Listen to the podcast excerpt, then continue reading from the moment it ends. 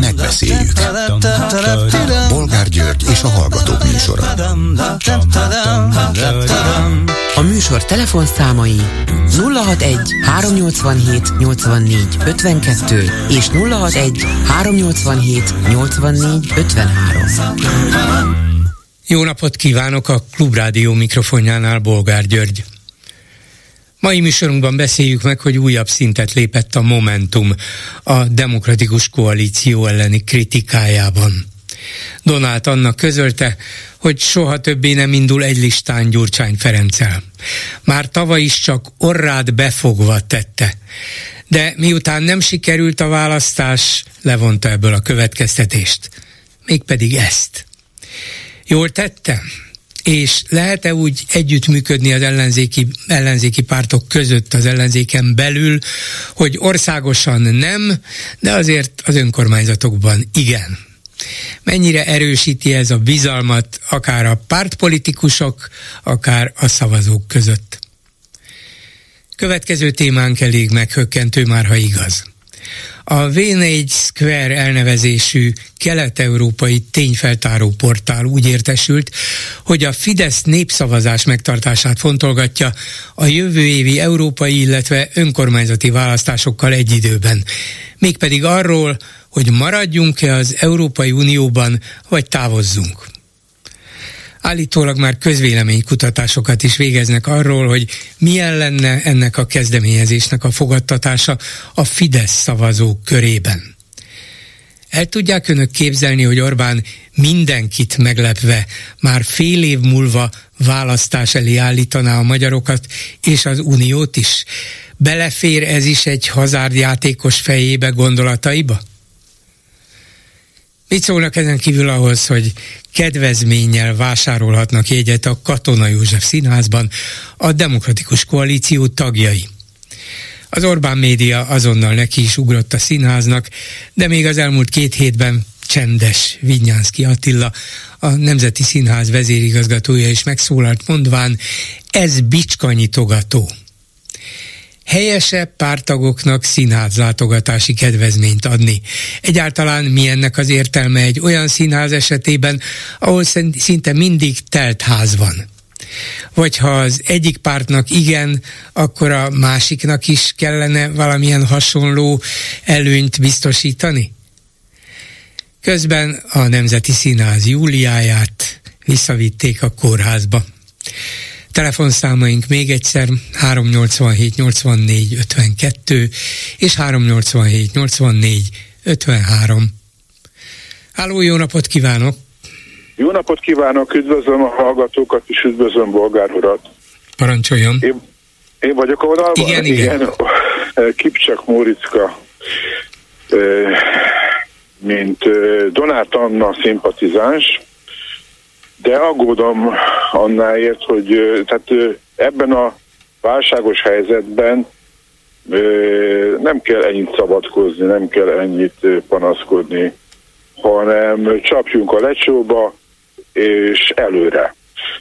Tehát azzal, hogy acsarkodunk, azzal, hogy szítjuk a feszültséget, pont, hogy a kiírandó néptavazás eredményét rontjuk a hogy javítsuk a Fidesz Gondolja? szempontjából. De hát a, nem biztos, hogy a népszavazásra érdemes itt gondolni, bár ezek szerint már minden mindennel összefügg, de itt az a kérdés, hogy nyilván Donát Anna úgy gondolja, hogy hajrá előre, én úgy tudok előre menni, hogyha a Gyurcsány Ferencet félre félre sodrom, elsodrom az útból, eltávolítom. Nem, lehet, hogy nem tudatos, de tudatosítani kell, hogy, hogy a veszekedés, az acsarkodás, az nem a mi műfajunk. Az nekünk semmi jót nem fog hozni. A szétforgácsolódás az nem a mi eredmény. Az az, az eredménytelenségünk lesz. Én most jövök a városból, négyes hatoson volt egy kisebb, tehát biztos, hogy máskor is előfordul e, ilyen buszpótlásos e, Igen. E, dolog, és az emberek morgolódására, tehát én ritkán azon, ezen a vonalon. Az emberek morgolódására lettem figyelmes, hogy rögtön előjött a Soros, meg a Pia, meg előjött a, a nem tudom én, hogy na csak legyen választás, és akkor megmutatjuk, hogy ennek a nem tudom én minősíthetetlen jelző akárminek hogy lesz vége. Tehát, mint hogyha ha, és mondom, hogy lehet, hogy épp valami küldöttség miatt állítólag valamilyen pálya, a, a pályának valamelyik része rongálódott meg, hogy mitől rongálódott meg az a sín, és mennyi ideig lesz zárva, Jó, ezt nem hát tudom. már is okosabbak vagyunk, csak hát a, épp, hogy a ilyen fő útvonalnál láttam a villogókat, és onnan lehet, hogy az zárták le, és azért nem uh-huh. lehet villamossal keresztezni az útvonalat. Nem, ez speciál nem, de önnek igaza van, minden ilyen de esetben is, az a mocskos, kará, mocskos karácsony, meg a liberálisok, meg a gyurcsány, meg a soros. És, és, és rögtön Amerikából irányítják ezt, mert a soros meg a fia, az hmm. biztos, hogy e, e, ezen törik a fejüket. Na mindegy, csak hogy az embereknek már így is elegük van. Sajnos egy pénztelen városban, tehát miért, miért is lennénk boldogak, de hogy ki vagyunk posztva, hát a török át, át volna Egerváránál, akkor nem tudom én, akkor át kellene a török oldalára. Hát már átálltunk. E- Erdoğan már nagyjából fél évente hát, jön Magyarországra, úgyhogy átálltunk a török Erre oldalára. megvan a színeszes magyarázat. Egyszer már majd kérni fogok bolgárultól, de most műsoridőn kívül tárgyaljuk le egy alvállalkozói szerződést, ingyen adom, tehát az alvállalkozókat nem mindig fizetik ki, de én ingyen adom, hogy ilyen fineszes öt perceket tartsunk, hogy Múricka szemszögéből hogy néz ez ki. Mhm. Viccesen mondom persze. Igen. Tehát, hogyha fineszes öt percet megenged, vagy csak kettőt, akkor ez úgy működik, hogy legyünk jobb a törökkel, mert még mindig van esély, hogy akkor nem minket fognak először elfoglalni, vagy nem tudom én micsoda. Mert tényleg van esélyre? Gondolja, hogy elindul az oszmánok támadása a Nyugat-Európa ellen, el akarják foglalni Bécset, de minket kikerülnek? Hát együtt rohamozunk. Ja, az más. Hát akkor... Aztán majd lesz belőle, nem tudom nem tudom, csak hogy, hogy, tehát, hogy van egy ilyen fineszes megközelítés.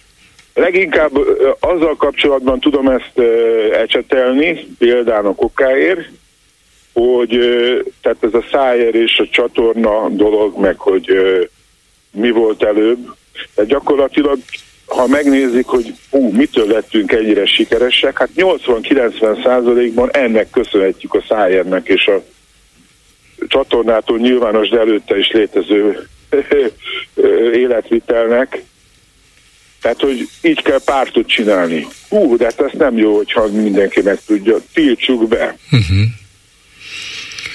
Hát... Tehát, hogy ez valahogy ez így működik. Tehát, hogy, hogy ki gondolná, ki gondolná, hogy, hogy gyakorlatilag mi miért van. Igen. És Na, mondja, mondja tovább. És hogyha már városról van szó Budapestről, az is eszembe jutott pont, amikor így sorosoztak meg minden egyéb, hogy hát itt a környékünkön most már több város is szét lett lőve, de hát amikor még a 90-es évek volt, akkor a, a Szarajevó volt, ami nagyon drasztikusan, vagy Vukovár, ami nagyon drasztikusan szét lett Igen. trancsírozva. És ehhez nem kell Amerikából se soros, se fia. Tehát ez itt, itt van a szomszédban. Ez így van. És már, hogy körbe vagyunk lőve, az, az, az tuti, tehát ez nem, nem csak egy Moriszka feltételezés, hanem nagyon itt fognak a környékünkön. Igen, sajnos rossz irányba megy a világ, ez biztos. Úgyhogy ebből a szempontból jobb, hogyha nem nyavajgunk, hanem hanem legalább Kibírjuk megcsináljuk azt a, együtt azt, amit kellene azért, hogy... azt a fél igen, évet, igen. és, és tehát én azt, azt mondom, hogy legyen fél év, hanem amikor azt mondjuk, hogy most már többen vagyunk, bizonyítottan többen vagyunk, akkor azt mondjuk, hogy, hogy most már nincs tovább. Nincs tovább, és nem a kisebbség mozgatja a kutyának a nem tudom még micsodáját, vagy a farok a kutyát csóválja, Ja, a kutyákról eszembe jut, hogy ö, tehát lehet, hogy a DK-s közönség nem tettését fejezik ki, de Újpesten nagyot alkottak a kutyák. Ezzel az aluljárós ötlettel, ez, erre gondol? Ez egy szociális uh-huh. dolog, én, én hangoztatom, és ehhez a szinthez legközelebb a újhelyi képviselő úr van még, aki a szociális vonalon van, de nem panaszkodni kell, oda tenni és csinálni. Ezek nagyszerű dolgok, ajánlom, hogy a hallgatók, akik nem tudnak róla, nézzék meg, hogy használaton kívül aluljárós telefonfülkéket alakítottak át nagyon jópofa célokkal és valószínűleg használható célokra, de de azon kívül, hogy ez nagyon jó, alapvetően egy civil tevékenység, ezzel nem lehet választást nyerni, és nem lehet országot irányítani. Nagyon szép, gratulálok, ötletes, kell hozzá munkát végezni, nem kell siránkozni, igen, minden, de ez egy civil szervezetnek a nagyon találékony és nagyon invenciózus módszere és munkája. Bolgár úr, még egy szót mondhatok? Persze. Vagy kettőt? Mondja. Fél mondatot. Hogy igen, de ebből lehet építkezni. Lehet, lehet. Nyomajgás, de akkor, ne, akkor kell, nekik, hogy... kell nekik építkezniük, akkor erre politikát kell építeni, és annak megfelelően politizálni az országos politikában, igen? Igen, de erre lehet ez egy stabil, stabil alap, vagy stabil uh-huh. ö, bázis. Tehát a nyavajgásra mit lehet építeni? Hát a nyavajgásra semmit. Köszönöm szépen, viszont hallásra. Viszont hallásra. Háló, jó napot kívánok! Jó napot kívánok, Hódi János István vagyok. Igen, hallgatom. Tiszteletem, bolgár úr. Egy rövid kérdést szeretnék feltenni a Katona József Színház kedvezményes DK-s jegyeivel kapcsolatban. Igen. Mert óriási népharag zúdul a Katona József Színházra, vagy a DK-ra, vagy a baloldalra. Egy kérdés. A DK fizet a Katona József Színháznak? Vagy a Katona József Színház ajánlott olcsó jegyeket, mert ez nem mindegy. Hát nyilvánvalóan a Katona József, de nem tudom, megkérdeztem volna Máté Gábor igazgatót, de, de nem ér rá, mert dolgozik. Jó, ez lenne a kérésem, Aha. hogy akár a DK, akár a Katona József Színház felé ez egy kérdést megérne. Tudnélik, a DK a tagdíjakból, vagy a gazdálkodásából fordíthat igen, erre igen. Tehát ha ő megveszi, megvesz egy bizonyos mennyiségű jegyet, és azt mondja, hogy nálam 30%-kal olcsóbban megveheted te, mint pártag, akkor az egy dolog. Ha, ha színáz ajánlja, hogy kérem szépen, aki bejelentkezik nálunk a pénztárnál, és igazolja, hogy ő DK-s tag, az 30%-kal olcsóban, hát az necces. Élek a gyanút erről, hogy az előző verzió él. De hát akkor ezt meg kell mondani, de gyorsan. Hát ez, hát ez jó lenne, ezt kéne tisztázni, mert az borzasztó, hogy mekkora vízhangja van ennek, anélkül, hogy a másik oldalon bármit elkövethetnek. Hát bármit nyilván, a, nyilván a fideszes véleményvezérek azon háborognak, hogy ők miért nem kapnak 30%-kal olcsóbban igen, jegyet igen, a katonába. Hát én nem fideszes véleményvezér, de nagyon szépen köszönöm, hogy meghallgatott. Megpróbálom, igen, megpróbálom. Ma nem biztos, hogy sikerülni fog, mondom, mert Máté Gábor nem ér rá, de, de azért legkésőbb holnapra valamilyen választ csak össze tudok szedni. Nagyon szépen köszönöm, és minden jó Én is köszönöm, viszont hallásra itt közben, közben a, a Viberen egy hallgató érdeklődik szerényen, hogyan lehetne látni is élőben az adott műsort, és nem csak hallgatni. Hát ez ugye alapvetően egy rádió, de de hát végül is csak azon múlik, hogy beállítanak-e ide a stúdióba két-három kamerát, rám irányítják, és akkor abban a nagyszerű élményben lehetne részük, hogy látni is lehetne engem, nem csak hallani. Nem, nem tudom, hogy van-e egyéb akadálya is, hogy ez mennyire komoly akadály, és egyáltalán kinek okozunk ezzel örömet, hogy hogy mondjuk engem látni is lehet, és nem csak hallani. De minden esetre van itt egy ilyen hallgatói kérdés, megpróbálok erre is holnapra valamilyen választ találni. És akkor itt van a vonalban Haraszti Miklós, egykori politikus, országgyűlési képviselő, író, újságíró. Szervusz Miklós! Szervusz!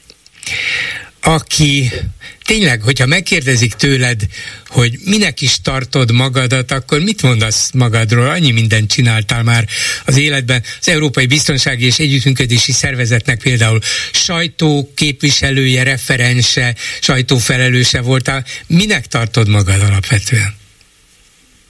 Hát alapjában véve írónak és emberi jogi aktivistának vagy előmozdítónak. Ennek során néha politikába is bele ártotta magát, most visszakunkorodik az íróságba, remélem. Na, akkor erről mondj egy mondatot, hogy hogyan kunkorodsz vissza az íróságban, mi foglalkoztat, miről írsz? Memoárosan, memoárosan. Aha.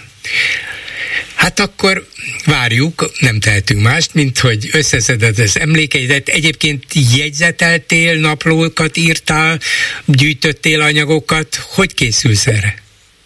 Hát életem nagy bűne, hogy nem.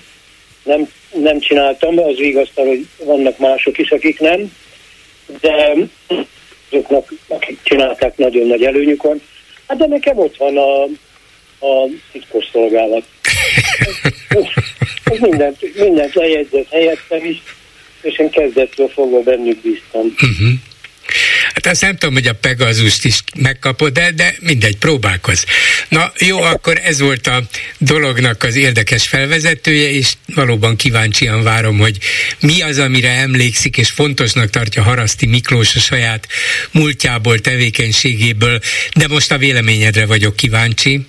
Erről a bizonyos szuverenitás védelminek hazudott, de valójában egy hallgatónk ajánlotta ezt az elnevezés definíciót diktatúra védelmi törvényről, ami ott van a parlament előtt, és valószínűleg napokon belül el is fogják fogadni. Mert ahogy itt a legkülönbözőbb jogi és politikai szakértők eddig értelmezték, ez lényegében bármire alkalmas lehet. Te mitől tartasz? Egy közvetett kérdés, jól hallani így, vagy, vagy tegyem inkább a fülemhez? Hát lehet hallani, de mondjuk van, egy, van ennél jobb minőség is. Ki a fülemhez Igen, igen, hát az, ez előbb, az előbb már egy kicsit felvezettem ezt, mert én ezt elsősorban titkos szolgálati törvénynek tartom, és akik értékelgették ezt, nem figyeltek föl például a záró paragrafusok között a 24. paragrafus, amely a következőképpen szól. A nemzetbiztonsági szolgálatokról szóló ilyen és ilyen törvény a következő bekezdéssel egészül ki.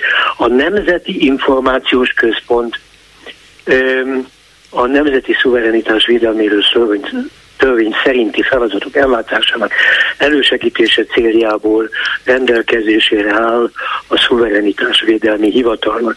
Ha megengeded, lefordítom ezt magyarra, Tudjuk, hogy tudod, hogy mi a a Nemzeti Információs Központ? Hát hogy de, ez a, ez a titkos szolgálat. Hát ez nem a titkos szolgálat, hanem a titkos szolgálatokat összesítő. Igen, igen. Katonai és polgári titkos szolgálatokat összesítő, tehát mindenféle hírszerzést. Totális, és, igen. totális súcsel. A feladatának a leírása az adatok totális egyesítése, és a politika számára a szolgáltatása, és ugyanaz a miniszter, egy Rogán Antal nevű miniszter gondoskodik a sajtóról, a nemzeti információ és erről az új hivatal. Na most ennek a lényege természetesen az, ami, ami, ami, ami ugye, hogy rögtön egy memoáros dolgot mondjak neked, 90 januárjában Orbán Viktorral együtt ott álltam a belügyminisztérium előtt, és egy nagyon lelkes tömeg előtt tiltakoztunk az ellen, hogy a, a kommunista belügyminisztérium utolsó rugásai egyikeképpen az akkori civil társadalmok és új pártokról megfigyeléseket, spicli jelentéseket, lehallgatásokat és mindenféle adatokat készített, és azt átadta a mi akkor már tárgyaló partnerünknek, a kommunista pártnak, tehát az államnak. Miközben ők velünk a demokráciába való átmenetről tárgyaltak. Ez volt a Dunagét botrány, és belebukott akkor a belügyminiszter, és emlékszem Viktor a beszédében ezt követelte, sőt azt mondta három hónappal a választás előtt, hogy akár a kormányzást is átveszük, hogyha nem hajlandó, de lemondották a belügyminiszter. Ebből az alkalomból, és aztán a 3 per 3-as, és csak a 3 per 3-as felszámolták, a többit nem. Na most ebbe a törvénybe, a szuverenitás védelmi törvénybe nem csak az van benne, hogy totál hivatalosan a titkos szolgálatokkal együttműködve dolgozik a szuverenitás védelmi hivatal valóban, ahogy mondtad, bárki ellen. Tehát benne van, itt a sajtó egy kicsit csodálkozott, hogy vajon a sajtó benne van-e, teljesen benne hát van, mert az információs tevékenység Így manipulálásával kapcsolatban is totális vizsgálati joguk van. Tehát folytatva a dolgot, nem csak egyszerűen benne van, hanem, hanem az is benne van, hogy, hogy mind a három osztálya mind a három osztály működik, mert benne van az, hogy külföldön mit csinál a vizsgált szervezet, benne van az, hogy a külföldi, aki jön meglátogatni, vagy beszélni itthon a vizsgált szervezettel, az mit csinál, és mit csinál maga a, a vizsgált szervezet, ami valóban abszolút bármi lehet, sőt nem csak szervezet, hanem személyek is. Ha ugye, ugye a demokratikus folyamat befolyásolására alkalmas módon vannak kapcsolatban külfölddel, vagy, ez, vagy erre vonatkozó gyanú van.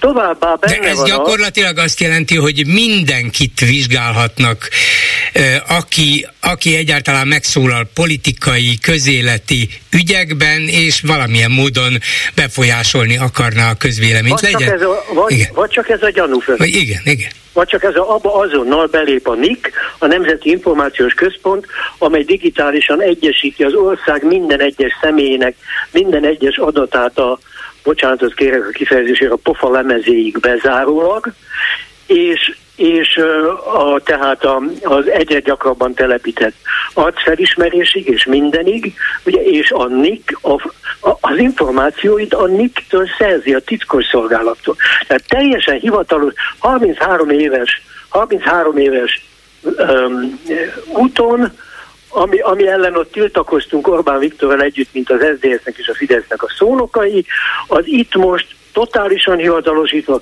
totálisan kiterjesztve, totálisan mindenkire vonatkozólag, totális szabadsággal működik, és akkor hozzáteszem még, hozzáteszem még, hogy, hogy a, a, a törvény szerint a minden egyes adatot lefoglalhat, megszerezhet, lemásolhat, és mindenkinek együtt kell működnie, és ezzel kapcsolatos tevékenysége a szuverenitásvédelmi hivatalnak nem esik közigazgatási eljárás alá, és természetesen büntető eljárás alá sem, hiszen törvény engedélyezi. Tehát teljesen törvényen kívül van. Ezek visszaállítják a, a három... Törvénye, de más, más, más az államszervezete vonatkozó törvények legalább közigazgatási eljárás alá esnek, tehát legalább azt meg lehet vizsgálni, hogy a saját törvényeit betartotta ez a közigazgatási eljárás lényeget, itt még az sem. Ezzel visszaállítanák a 3 per 1, 2, 3-at így egybe? Egy... Mind a hármat egyben. A hármat egyben. Én is úgy érzem, hogy annyira nyitva van hagyva minden, illetve úgy van megfogalmazva a törvény, hogy bárkire, bármilyen összefüggésben alkalmazható, hogy ez a totális hatalomnak a megteremtése. Tudta, igen, szóval az, hogy, hogy a sajtószó nem fordul elő benne, hanem csak információs tevékenység, ez miért téveszti meg a, a, Én nem tudom. a, megfigyel, a, a megfigyelőket? A, az van benne, hogy a hivatal később arra terjeszti ki, akire akarja, az miért nem, az miért miért a találgatása okot, hogy vajon mindent vizsgálhat-e? Abszolút mindent vizsgálhat, ahogy egy titkos szolgálat mindent vizsgálhat, amire az, e, a miniszter, amelyik utána ezt felhasználja a sajtóban a, a, az állam által igazgatott két gigantikus sajtóblogban, ugye a, a, a úgynevezett közszolgálati médium millió csatornájában, és a Kesmának az 500, 500 ö, ö, sajtószervében, és ahol, ahol ezek ugye propaganda hadjáratokká válnak, és felhasználhatja megzálása ezzel, ezzel a új hivatallal, amelynek egyetlen egy feladata van, hogy azt külföldi befolyásolásnak minősítse, amit, amit az Orbán annak szeretne, de semmit, amit az Orbán csinál, mert azért beszéljünk erről is, hogy hát amikor egyébként kulturális ügyekben például teljesen helyesen a kormányzat támogatja a külföldi magyar szervezeteket, akkor mit csinál? De, de, de nem csak kultúrát csinál, hát beavatkozik választásokba. Hát. Én csak azért mondom, meg kulturális Igen. ügyekben semmi kifogása meg. Igen. De természetesen a választási tevékenységüket segítik, ugye? Vagy, vagy eh, hát természetesen, és ezzel befolyásolja a másik, vagy pedig amit Amerikával, vagy a vagy a hírhet, mit tudom én, ezzel a, a ugye itt, itt a bárkában hozza össze minden évben a republikánus párt szélső jobboldalát, és készteti őket imára, hogy jöjjön Trump vissza. Ugye? Igen, igen. mondja szintén magát parafrazálva, hogy imára. Szóval az a, az a lényege a dolognak, hogy, hogy miközben ő megállás nélkül médiát alapít a Nyugat-Balkánon, melynek az Európai Unióhoz való csatlakozását megállás nélkül ösztönzi, miközben ottan médiát telepít. Miközben um, a Mari, a, a Pen, Le Pennek ad hitelt a, a választásokra. utasítást ad magyar eximba, hogy adjon kölcsönt neki a választásra. Ugye? És ezeket, ezeket is vizsgálhatná ez a szervezet. Gyanúm, gyanúm van, hogy nem fogja. Igen.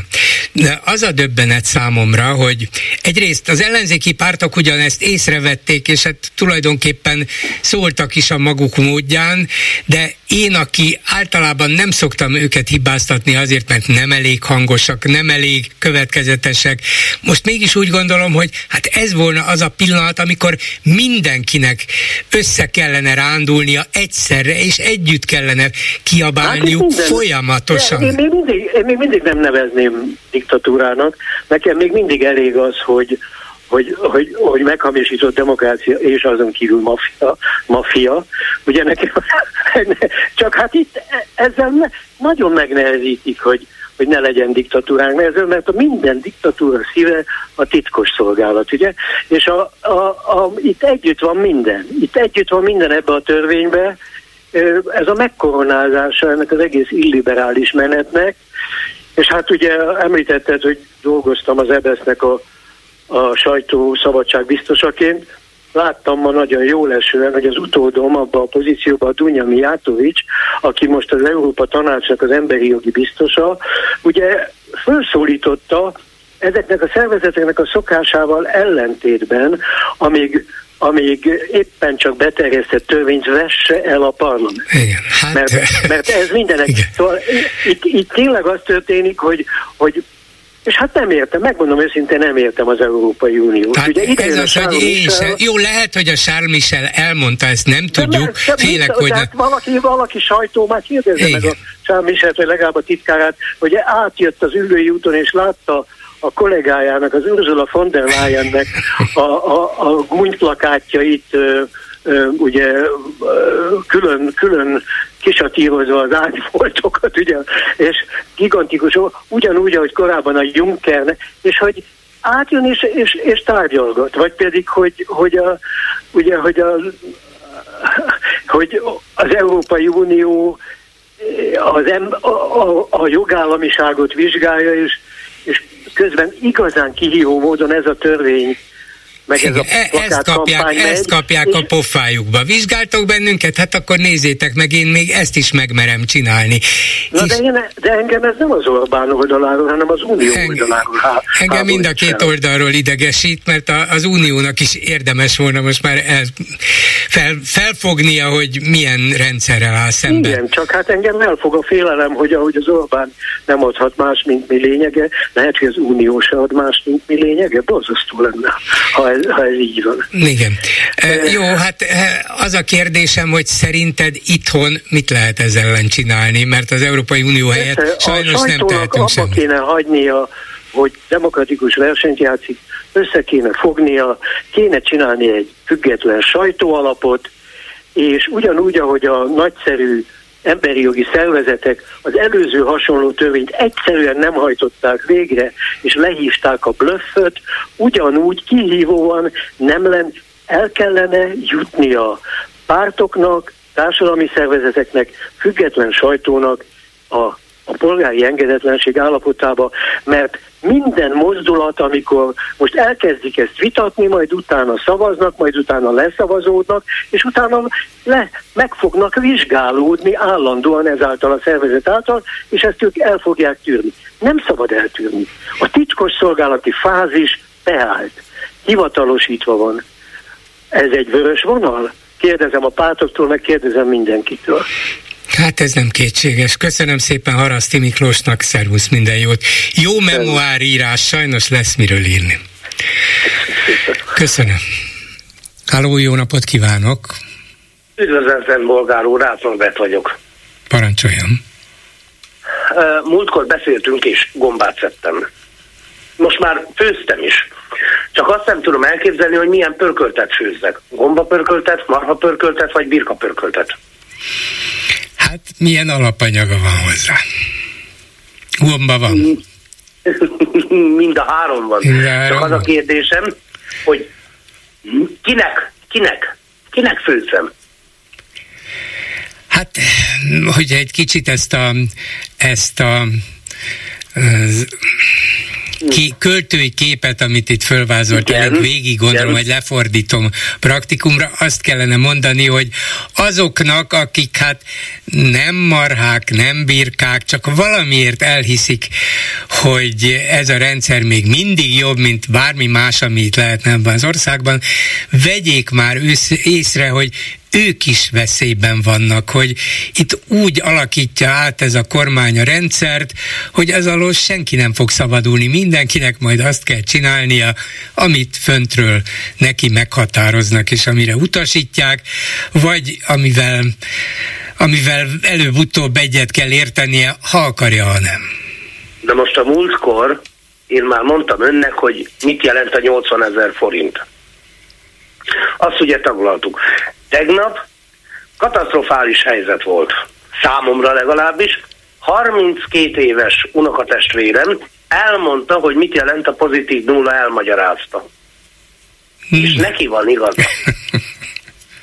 A nulla után van egy tizedes vesző, és akármennyi nulla van, ha a végén van egy számjegy, az már pozitív. Ha van egy 0 0 0 0 0 1, akkor ez már pozitív. Igen. Az már pozitív. Ez a pozitív nulla.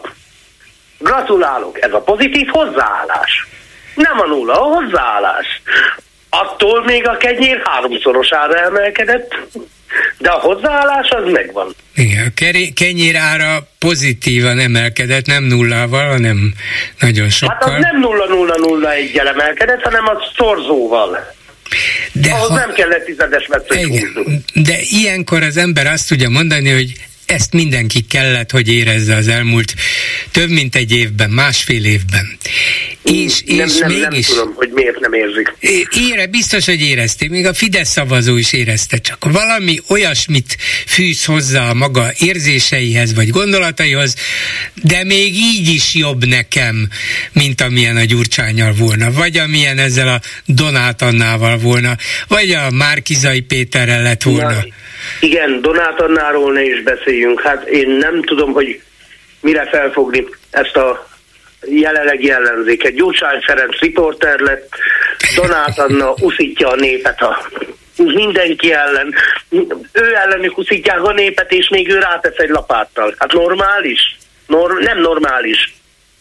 Még ha igaza is van, még ha igaza is van, ő nekik lenne a lényeg az, hogy nyerjen végre az ellenzék. Fogja be a pofáját, és nem Hát aztán maradjunk a szájánál, de, de tényleg én se értem, hogy miért gondolja azt, hogy ha az országos politikában azt mondja, hogy a DK-val nem, Gyurcsányjal nem, akkor miért gondolja azt, hogy majd helyben, Budapesten, Székesfehérváron, Szombathelyen, Debrecenben elhiszik neki a választók, akár a Momentum hívek is, hogy na jó, hát itt azért a városban a DK-sokkal is együttműködünk, utáljuk őket, őket, meg nem bírjuk ezt a DK politikát, de itt azért még elmegy. Miért különbözik ez a városban attól, ami az országban van? Polgár úr, vagyunk már be. Hány százalékos a Momentum? Hát mostanában olyan 5-7 százalék körülre mérik. Talán, esetleg, esetleg, jó esetben. Ugye a szavazó bázison belül szokták mérni, mert engem is szoktak hívogatni a közvéleménykutatók, a DK-t 20%-ra mérik, majdnem. Hát ez választásokon szerintem egyik választáson se derült ki. Tehát egy éppen, hogy bejutási küszöbön lévő párt ilyet műveljen, főleg ellenzékben. Lehet, hogy éppen azt akarja elérni, hogy ne ott az 5%-os bejutási küszöbnél ingadozzon a párt, hanem ezzel a harcosan gyurcsány ellenes fellépéssel egyesítse maga mögött azokat a szavazókat, akiknek bajuk van a DK-val és gyurcsányjal, és akkor azt reméli, hogy azok a kisebb párt mögött álló és hát elbizonytalanodott ellenzéki szavazók majd a Momentumot fogják választani, lesz neki 10 meg 15 százaléka, és mindjárt más, hogyha az ellenzékben két 15 százalékos párt áll egymás mellett, na akkor talán tárgyalhatunk egymással más feltételekkel. Ez működött Hollandiában, ugye ez most nagyon friss téma, ez működött Hollandiában. Működött Lengyelországban. Hogy is van ott a választás? Két pólusú. Hát ugye azért nem pontosan működik ezekben az országok, pontosan úgy, mint ahogy nálunk nem működik, igen, igen. Mert, mert ott azért alapvetően arányos választási szisztéma van, és nem alakult ki egy nagy domináns párt, mint nálunk. Nálunk itt van a Fidesz, lényegében majdnem a teljes jobboldalt maga alá tuszkolta, kivéve a szélső-szélső jobboldalt, a mi hazánkat, de ez még neki jó is lehet adott pillanatban, míg a másik oldalon van 10-12 demokratikus ellenzéki párt. Így viszont a jelenlegi választási rendszerben ők nem tudnak külön-külön indulni, mert a Fidesz az országos választásokon, de az önkormányzati is nyugodtan, éppen azért, mert óriási párt lett, nyugodtan megverheti őket, ha ezek nem egyeztetnek és nem Magáról. működnek egyet. Hát itt is vála- olyan szép ö, elosztott választások vannak. Hát nem vette még észre? Ki van osztva a lap? Hogy van Minden, kiosztva? Minden pillanatban minden választópolgár a Fideszre szavaz. Nincs kiosztva? Hát, hát, hát ha így volna, akkor nem volna semmi bajunk. Hát ha csak egy párt létezne, és azt nevezzék, nevezzék két pártról Fidesz KDNP-nek, de mégis csak egy pártnak, akkor, akkor nem volna semmi bajunk. Elmennénk választani 99,8 százalékkal, megválasztanánk a Fideszt mindenre, mindenhova, mindig. Akkor nem volna baj. Nem volna állandó veszekedés. Sokat nem mondjon, 99,8 százalék az nem igaz. 97 százalék. Na jó. Hát a múltkor is a magyarok 97 százaléka. Az igaz, látja, az a 97 az, az jobb, jobban hangzik, az reálisabb. Valóban. Reálisabb, így van. Hát szóval... Na, nagyon szépen köszönöm, hogy beszélhetünk. Én is köszönöm, viszont hallásra. Szép estét, viszont hallásra. A vonalban pedig Poják Gábor, médiajogász, az Ötvös Lorán Tudomány Egyetem tanszékvezető egyetemi tanára. Jó estét kívánok! Jó estét kívánok! És beszélgetésünk témája az lenne, hogy ön, mint nem csak médiával, hanem joggal is foglalkozó, mind a kettőben járatos szakember, milyen következtetést von le abból a diktatúra védelmi, de szuverenitás védelminek hazudott törvénytervezetből, amely ott fekszik a parlamentben a képviselők orra előtt, és sokan azt a például egy fél órával ezelőtt Haraszti Miklós azt a következtetést vonták le belőle, hogy itt helyreállítja a Fidesz a lényegében totális államot, vagy a, a hírszerzést és a, az elhárítást mindenkire kiterjesztő, mindenkit megfigyelő egypártrendszert, amit a rendszerváltás előtt volt alkalmunk megtapasztalni, megélni. A médiára, ez volna az igazi kérdésem, a médiára milyen veszélyt jelent ez a törvény? Én a világért sem akarom bagatelizálni ezt a helyzetet. Sőt, én azt mondom, hogy tulajdonképpen ez a totális állam, ez már már évekkel ezelőtt létrejött, tehát csak két dolgot említsünk, hogy az egyik a, a Pegasus Kém szoftvernek a használata, aminek minden mai napig semmilyen következménye nem lett, miközben tudjuk, hogy olyan embereket, újságírókat, média tulajdonosokat és más olyan szereplőket figyeltek meg, akikkel kapcsolatban semmilyen eljárás soha nem indult. És aztán erre az volt a válasza ugye a belügyminiszternek, hogy Magyarországon bárkit jogszerűen meg lehet figyelni, tehát ez a jogszerűen, ezzel legyünk óvatosak, a jog az egy nagyon hajlékony eszköz, eddig is az volt. Tehát ez, ez egy nagyon világos üzenet volt. A másik pedig, amikor Rogán Antal alá kerültek a titkosszolgálatok, már Pintér Sándortól is elvette a, a kormányzat, vagy Orbán Viktor, és ugye be, berakta a propaganda miniszter alá, hát ennek szerintem nagyobb jelentősége volt, mint ennek a mostani törvénynek. Ez a mostani törvény, ez egy nagyon fenyegető hangú, és főleg azért ijesztő torszülött, mert gyakorlatilag egyetlen szava sem érthető. Tele van olyan fogalmakkal, amiknek nincs jelentése, vagy ezerféle jelentése van, de nem fog ez alapján senki börtönbe kerülni, aki megkezdett volna eddig is börtönbe. Eddig is bármelyikünket megfigyelhették, ezután is megfigyelhetik.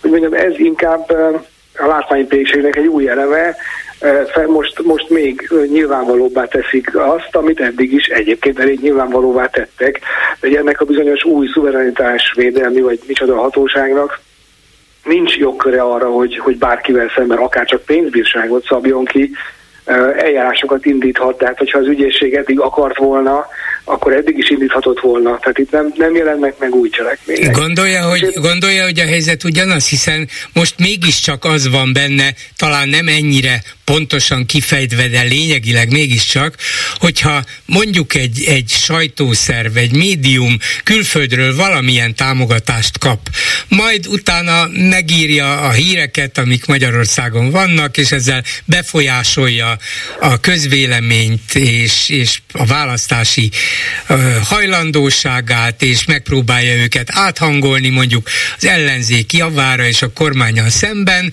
akkor eddig nem lehetett volna eljárni egy ilyen szerkesztőség ellen, mondván, hogy hát ti kaptatok mondjuk 50 ezer dollárt valahonnan az Európai Unióból, vagy pályázatból, vagy ilyen és ilyen külföldi támogatásból, most viszont elvileg rájuk is vonatkozik ez, és hogyha ők befolyásolják a közvéleményt, már pedig ezt teszik, mi a fenéért írnának újságot, akkor ott van a lehetőség ebben a törvényben, hogy ez a szuverenitási védelmi hivatal, vagy akárminek hívják, államvédelminek is lehetne mindjárt, ez odafordul az ügyészséghez, és azt mondja, na ennek és ennek a paragrafusnak az alapján vizsgáld már meg ezt a szerkesztőséget, hiszen ez idegen érdekeket képvisel. Továbbra is azt állítom, hogy az ügyészség eddig is eljárhatott, és nem, nem került be olyan új bűncselekmény, ami alapján akár egy civil szervezet, akár egy újságíró vagy egy szerkesztőség más fenyegetettség alá kerülne, mint eddig. Itt az fog történni, ami nagyon kellemetlen, és tényleg a világért sem akarom én védeni, vagy bogatelizálni ezt a helyzetet, de az fog történni, hogy ez a bizonyos új hatóság, ez majd minden évben közzétesz egy jelentést, és ebben a jelentésben majd szépen megnevezi a, a Fidesz ellenségeit.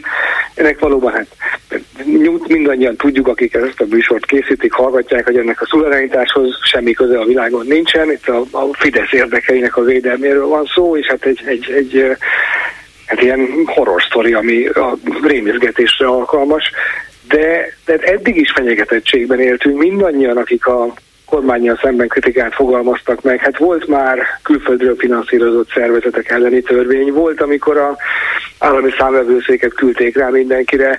E, mondom, eddig is a titkosszolgálatnak a működése teljességgel láthatatlan volt. Az ügyészség eddig is teljesen önkényesen indított eljárást, ha akart, igen, ha nem, nem.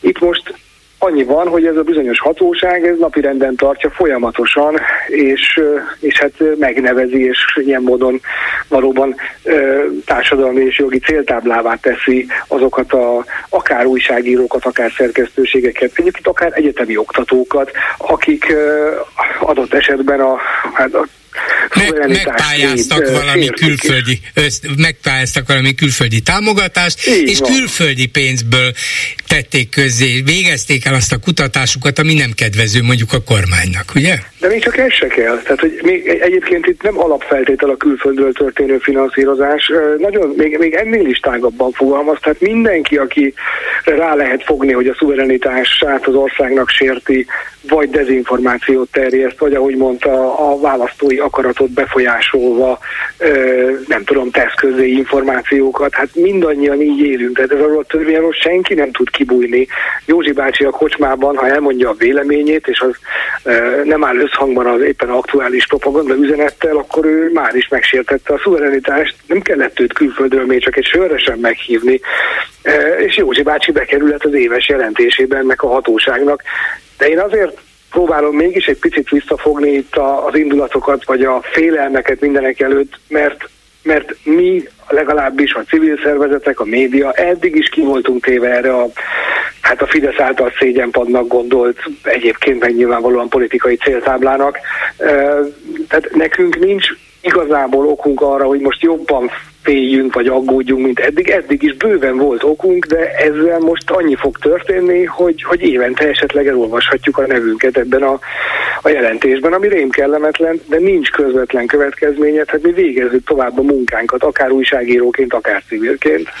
Hát én örülök, hogy, hogy maradt önben némi optimizmus, de engem ez a Csehovi puskára emlékeztet, ha az ott van a színdarabban a falon, akkor előbb-utóbb el fog sülni, és persze ők alapvetően mindig propaganda háborúban gondolkodnak, de elő, előállhat olyan helyzet, amikor azt mondják, hogy na, közzétettük ezt a jelentésünket, abban megemlítettünk 42 olyan szerkesztőséget, amelyik szisztematikusan aláássa az ország függetlenségét, szuverenitását, külföldi és egyéb támogatással, és ezt megírtuk ebben a jelentésben, majd ha én Rogán lennék, adott pillanatban azt is gondolhatnám, hogy hát azért itt a példákat is tatuálni kell, nem csak leírni, hanem akkor, ha már egyszer ez így van, ha már egyszer az ország ellen szervezkednek és dolgoznak, akkor mutassuk meg, hogy ez tilos nálunk, és a törvény erejével csapjunk le rájuk, hiszen ezt lehet.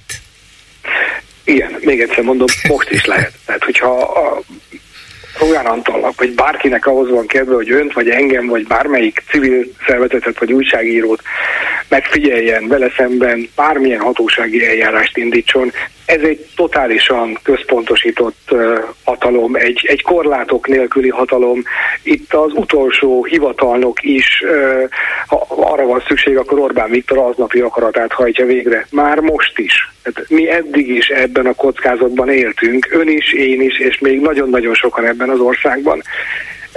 Én, én azt gondoltam, és talán ezt éppen önnel beszéltem meg legelőször, hogy itt most két lehetőség van, ez a szuverenitás védelmi micsoda, ez vagy nagyon erősen elindul most már valóban a putyini úton és börtönökkel fenyegetnek minket, önt is, engem is, és az összes hozzánk hasonlóan gondolkodó embert, vagy egyébként ez is megmarad ennek a papírkutyának, ami végül is lett, eh, hogy egyébként nagyon jól lehet vele ijeszgetni, meg nagyon jól lehet vele kampányolni, erre is fel lehet építeni nem tudom hány plakátkampányt, hány 10 milliárd forintból. Ugyanaz történik, mint eddig, lehet, hogy nem von der Leyen, hanem valamelyik vezető újságíró lesz kiplakátolva, ez, ez nem jó, ez, ez rém kellemetlen, ez, ez az emberi élet szempontjából nyilván ez egy nagyon nem kívánatos állapot, de, de nem került bele az, hogy önt vagy engem vagy egy újságírót börtönbe zárhatnak, hanem azt került bele, amit tudtunk, hogy célkeresztben vagyunk. Eddig is ott voltunk, ezután is ott leszünk, de nem mer tovább menni azon az úton, hogy akkor most direktben azokat, akik mondjuk külföldről finanszírozott szervezetek, vagy akik hát dezinformációt terjesztenek, ugye ezt a szót is ellopta tőlünk a kormány, miközben éjjel-nappal dezinformációt terjeszt, most minket hát fenyeget azzal, hogy dezinformációt terjesztünk, de tehát emiatt nem fogunk börtönbe kerülni, ki fogunk ülni megint a, a Fidesz által ácsolt szégyenpadra, és, és ezt van, aki rosszabbul viseli, van, aki jobban viseli. Nyilván ez azért embereket el tud tántorítani a civil pályától, az újságírói pályától, ez önmagában óriási kár. De akik ebben az országban éltünk, és, és a fidesz szemben definiáljuk a, az értékrendünket, eddig is pont ugyanilyen kitettek voltunk ennek az önkényes államhatalomnak. Tudom, hogy ebből a szempontból ugye most már kiderült, hogy némileg optimista, vagy legalábbis nem annyira borulátó, mint én, vagy akár Haraszti Miklós, de más szempontból pedig hát mondjuk úgy, hogy kőkemény realista vagy pessimista, és ez az Európai Unió szerepe, hogy mit tesz, vagy inkább mit nem tesz az Európai Unió, amikor ilyen törvényeket lát Magyarországon, mert hogy ez abszolút szembe megy az Európai Unió mai jogrendjével, ez nyilvánvaló. De ön szerint várható, hogy felébrednek az Európai Unióban, és azt mondják, hogy na, láttunk már 50 500 hasonló dolgot, végül is még mindig ott van ez az ország, nem, nem söpört el a totális diktatúra, még hogyha nagyon is totális jellegű az állam, hát ez se fogja elsöpörni, úgyhogy majd összehúzzuk a szemöldökünket, esetleg indítunk egy kötelezettségszegési eljárást, oszt jó napot. Ennyi lesz? Igen, ez ügyben sajnos. Bár nem gondolom egyébként, hogy olyan optimista vagyok, tehát én azt mondom, hogy eddig is nagyon... Uh, Jó, eddig is pessimista volt, most se lett pessimista.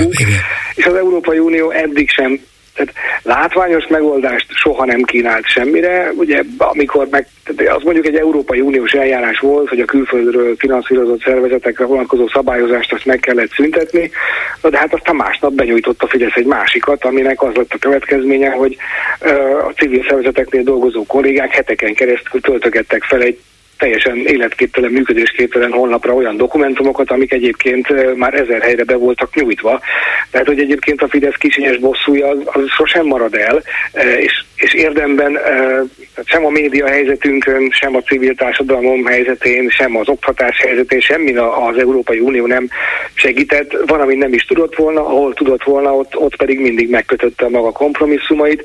Én ugyanakkor az, és ja, bocsánat, tehát és ez rossz, rossz annak az optikája, hogy kb. egy napon azzal, hogy ez a védelmi törvény, vagy akármilyen törvény megjelenik, mint tervezet, az a hír is megjelenik, hogy nem tudom, egy milliárd eurót kapunk mégiscsak az Európai Bizottságtól. Hát, hogy azt gondolom, hogy nyilván a pénzügyekről szóló tárgyalásokban ez szempont lesz. Tehát az Európai Bizottság, ha nem is fog tudni jogi úton nagyon határozottan fellépni, de, de ez nem fogja segíteni a kormány pozícióját az európai pénzekről való alkudozásban.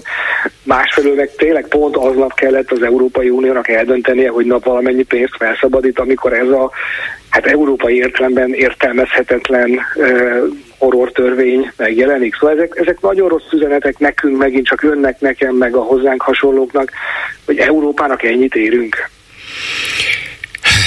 Hát erre csak sóhajtani tudok. Én valószínűleg az európai jobbkéz nem tudja, mit csinál a balkéz.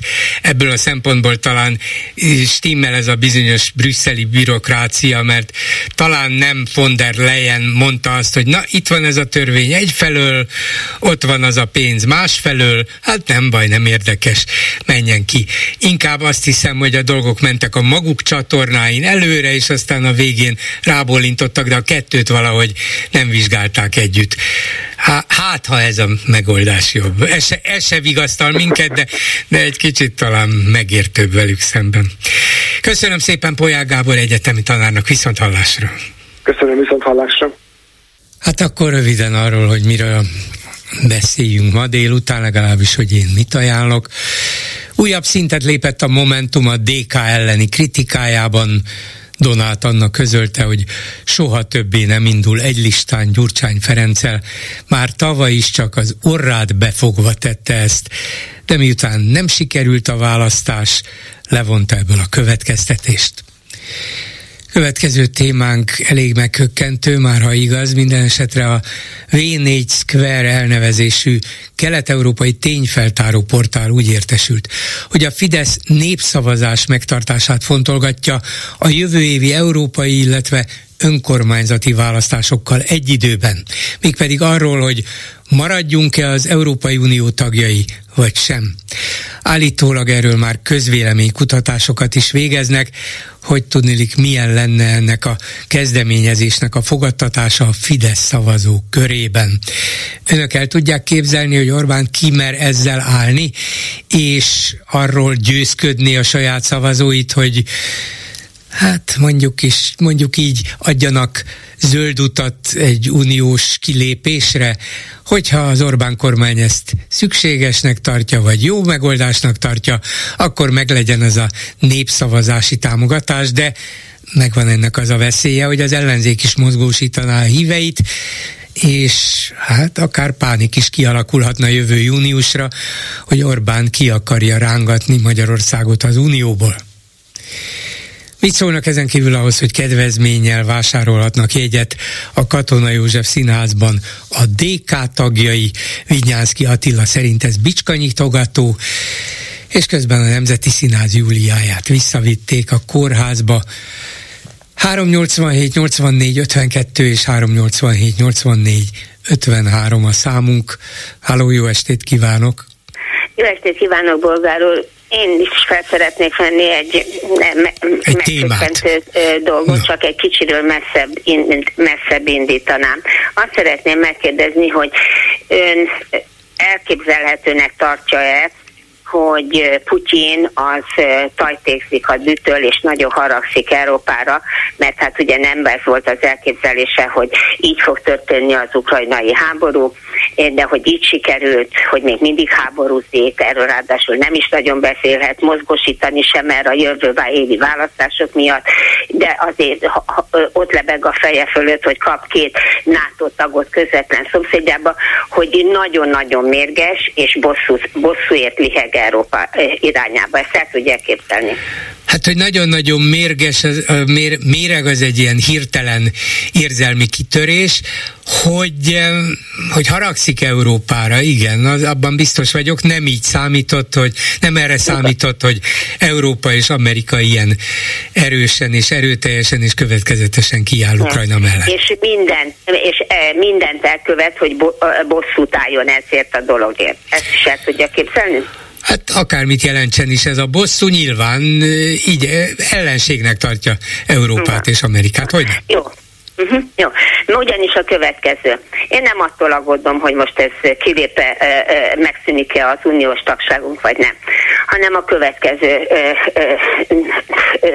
Putyin fejével gondolkodva. Igen, ti az, én nyakamba akartok varni két e, e, NATO országot, ráadásul elég nagy területen, akkor most én lépek, és válasz, és arra fogom Elviszek egy NATO tagot Európából, Magyarországot, erre gondol, vagy egy uniós Én tagot? arra gondolok, hogy, hogy, hogy, hogy azt akarja elérni, és ezt ezért abajgatja az Orbán Viktor, aki ettől természetesen rettet, hogy Magyarország lépjen ki a NATO-ból. Uh-huh. Hát a fantáziám tulajdonképpen elég nagy, mert bármi megtörténhet a politikában is, tudjuk, de, de azért ezt szerintem Putyin nem gondolhatja komolyan, és Orbán sem hiszem, hogy ebben gondolkodna. Végül is Magyarország számára egy irtózatos politikai, gazdasági, katonai kockázat volna, hát nem is kockázat, ez már több, mint kockázat, katasztrófa volna, hogyha valamiért bejelentenénk a kilépésünket, és csatlakoznánk az oroszokhoz. E, nincs, nincs az a, nem is mondom, hogy pénz, nincs az a helyzet, nincs az a pénz, nincs az a katonai, stratégiai, gazdasági érv sorozat, ami emellé fel, felsorakoztatná akár Putyint, akár Orbán. Nem hiszek ebben. Az, hogy Putyin mindenféle dolgot kihasznál, hogy Orbán kellemetlenkedjen az Európai Uniónak és a NATO-nak, ez igaz. Hogy Orbán ezt mennyire szóval, hogy Orbán mennyire tud ennek ellenállni, vagy mennyire van benne a saját politikájában is az, hogy igen, állandóan kellemetlenkedek a szövetségeseinknek, mert ettől nekem majd nagyobb befolyásom lesz itt Európában, mert komolyabban vesznek engem, a méreteim, ugye Magyarországnak a méretei kicsik, de így az állandó kellemetlenséggel, kellemetlenkedéssel és Putyinnal együtt erősebbnek látszom. De hogy kilépjen, hát az, azt nem engedheti az, meg magának. Mondhatom az én érveimet? Mondja, mondja. Ugye senki sem feltételezte azt, vagy mindenki értelmetlen dolognak tartotta, hogy Ukrajna ellen elindítson egy háborút. Abszolút, le, abszolút észszerűtlen dolog volt a, a, a, a Putyin részéről, mégis megcsinálta. Igaz? Tehát ne, nem, az, erre azt mondanám, hogy nem igaz, mert volt abban valami ráció. Egyrészt Ukrajnának elég nagy az orosz nyelvű, orosz nemzetiségű lakossága.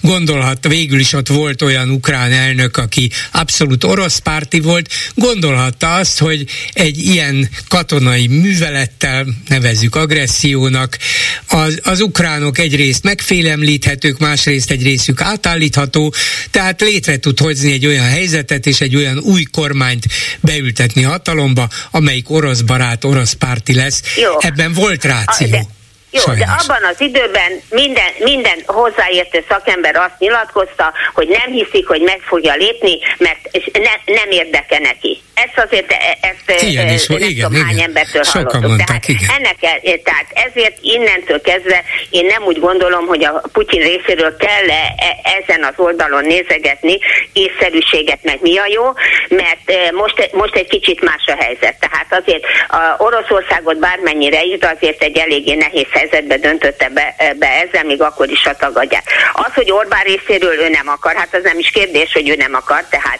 ha, ha, hanem tehát ő semmiképpen nem, hanem én úgy gondolom, hogy Putyin olyan nagy nyomás alatt tartja az Orbánt, hogy ugye, hogy gondolkodik most a Putyin? Igen, két, két NATO országot akartok hozzám tenni, akkor én, én nem, nem orosz feltétlenül, csak lépjen ki a NATO-ból Magyarország. Innentől kezdve, ha kilép a NATO-ból Magyarország, el tudja érni, bár mondom, abból biztos vagyok, hogy az Orbán mindent megtesz ez ellen, csak, a, csak abban nem vagyok biztos, hogy mekkora, hogy ellen tud-e állni ennek a nyomásnak. Akkor én ide a, a NATO országok közepébe betelepítek egy semleges országot, aki ö, ö, ö, nem NATO tag, de nem is orosz barát, de innentől kezdve én majd azért meg tudom tenni azokat a dolgokat, amiket most még nem merek megtenni, mert hogy NATO ország.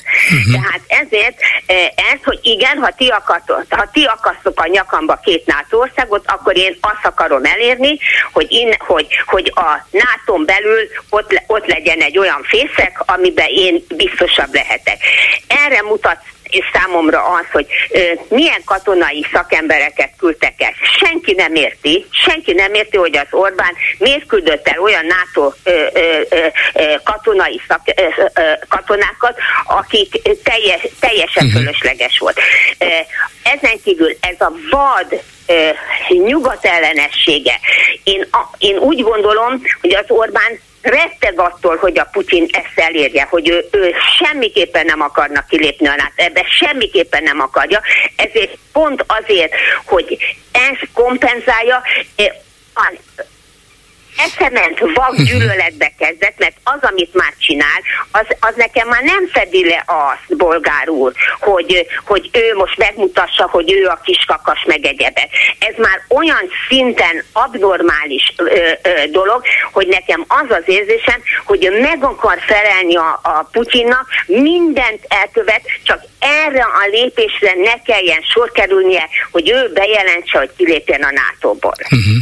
Nézze, egy, egy dologban, egy, egy dologban igazat tudok adni önnek, az biztos, és ez igazolható is Orbán beszédeiből, hogy Orbán álma valami olyan semlegesség, mint amilyenje Svájcnak van vagy még Ausztriának is. Ő szeretne Magyarországból semleges országot csinálni, csak szerintem még marad benne annyi realitás, hogy ezt Magyarország esetében nem tudja elérni, de lehet, hogy titkon bízik egy olyan világpolitikai változásban, európai változásban, ahol lehet, hogy valamit valamiért alapon elengedik Magyarországot a NATO-ból, és mi egy ilyenfajta semleges szerepben itt, le, itt lebegnénk Oroszország és, és a nyugat között. Ez Orbánnak szerintem valamiért a titokban dédelgetett álma vagy, vagy nem a titokban dédelgetett vagy nem álma, titokban, hanem igen. hogy ebbe akarja az irányba, mert egy,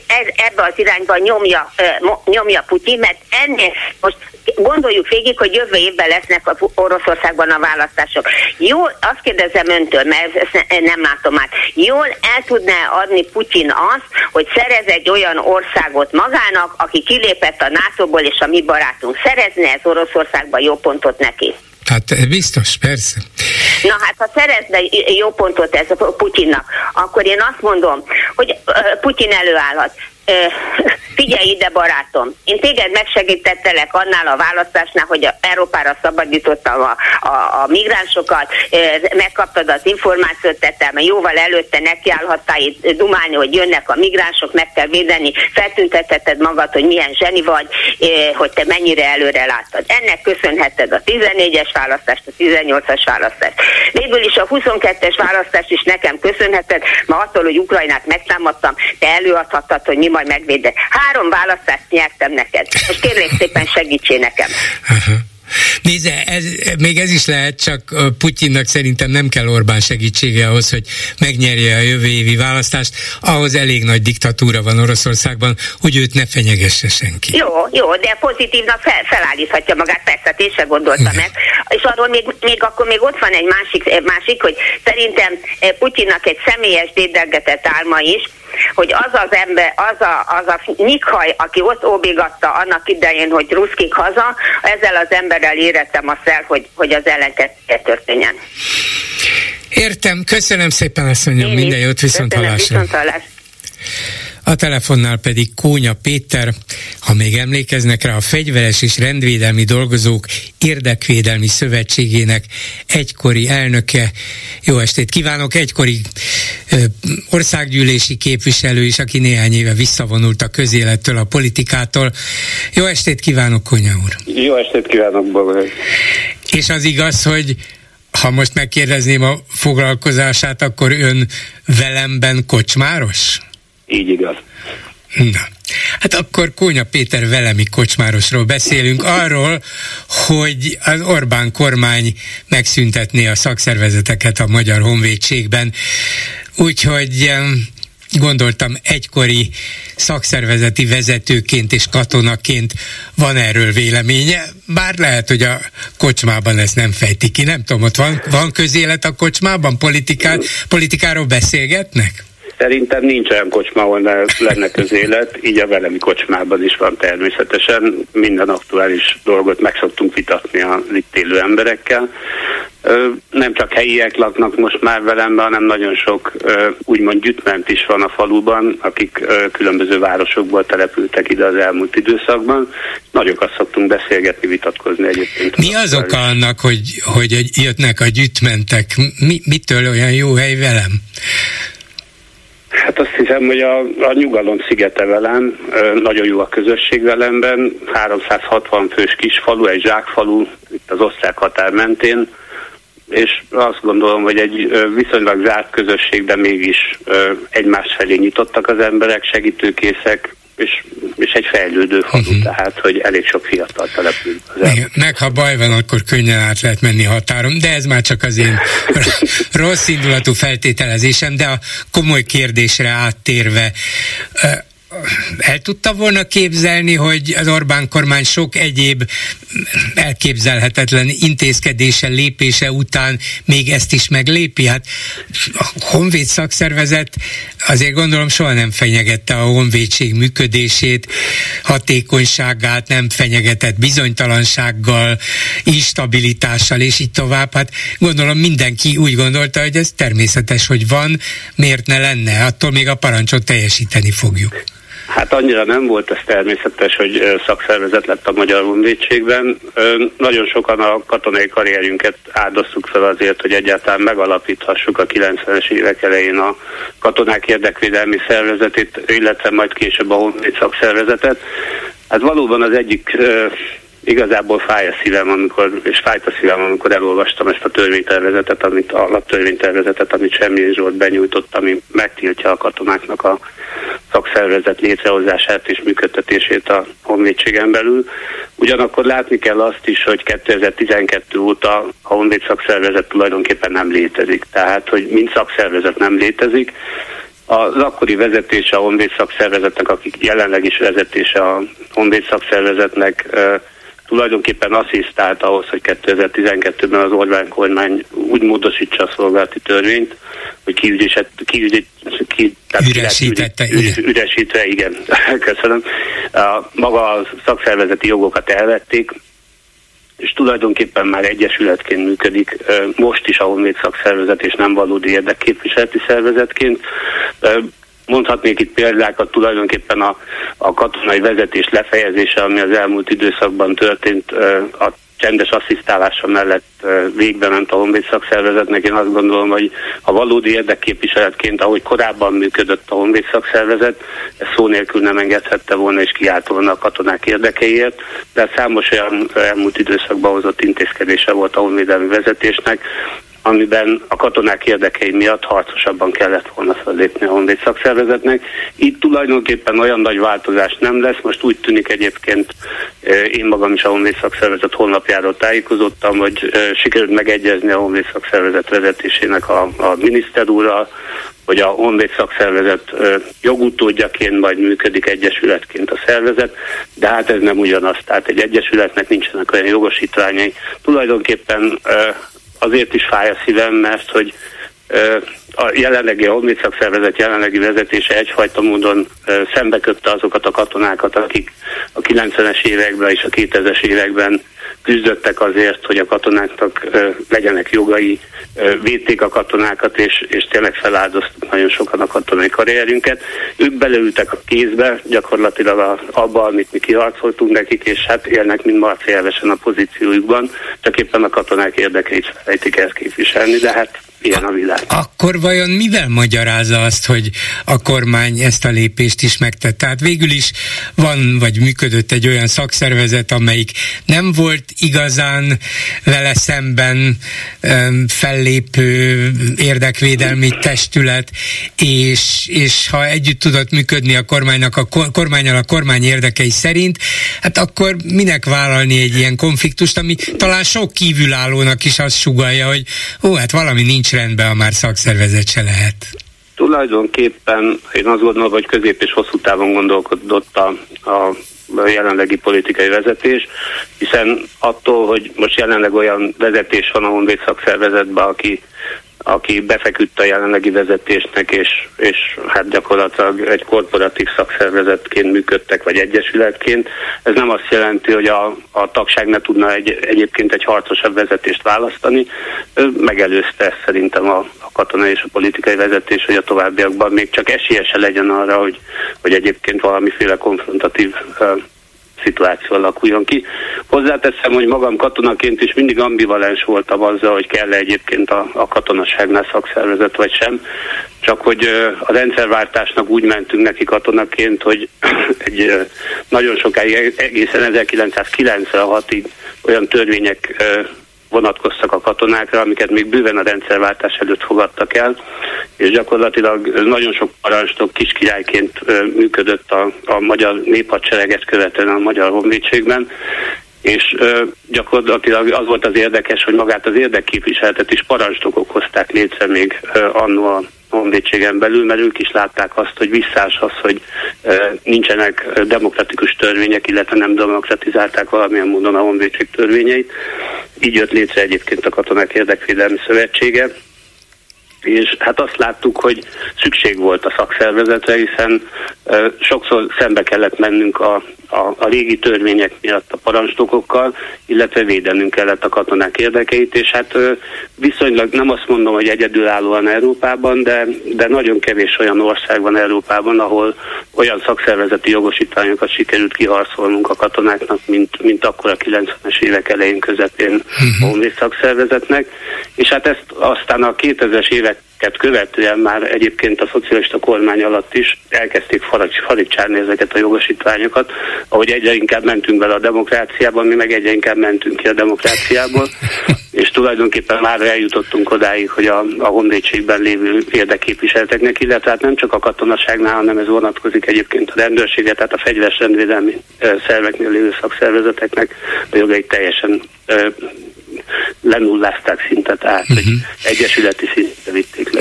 Maradtak még baráti vagy, vagy szakmai kapcsolatai a honvédségnél? Tehát tud valamit arról, hogy mi volt ennek az évelei nagy tisztogatásnak az értelme? Hogy, hogy miért kellett megválni több mint ezer embertől, vezető főtisztektől, vezető tapasztalt katonáktól valamilyen álságos ürügyel, hogy 45 év felett, már, már talán öregek ehhez? Az a helyzet, hogy értelmes magyarázat nincs rá, hiszen ö, miután elbocsájtottak nagyon sok katonát, kénytelenek voltak visszaérni, mert rájöttek, hogy működésképtelenné válik a Magyar Honvédség. Az viszont tény, hogy már Orbán kormány alatt is voltak olyan hírek és információk, hogy a, a, az Orbán Viktornak és a körülötte álló szakértői csapatnak az volt az elképzelése, hogy megszabaduljanak a Magyar Honvédségbe, illetve nem csak a Magyar Honvédségben, hanem a rendvédelmi szerveknél, és mindazoktól, akik valamilyen módon még a rendszerváltás előtt szolgáltak, illetve tanultak vagy szolgáltak. Ennyire bizalmatlanok velük szemben valamiért? Igen, én úgy tudom, úgy gondolom, hogy igen. Aha. Tehát a jelenlegi katonai vezetésnek és a miniszternek is az a szándéka, és az egyértelmű szándéka, hogy nem feltétlenül a szakmaiság és a szakmai tudás fontos, hanem sokkal fontosabb a lojalitás. Aha. Az, hogy um, itt az előző hallgató fölvetette, mindegy, hogy pontosan mivel összefüggésben, hogy akár Magyarország kiléphetne a NATO-ból is. Nem volt erről szó, és erre semmilyen jel nem utal.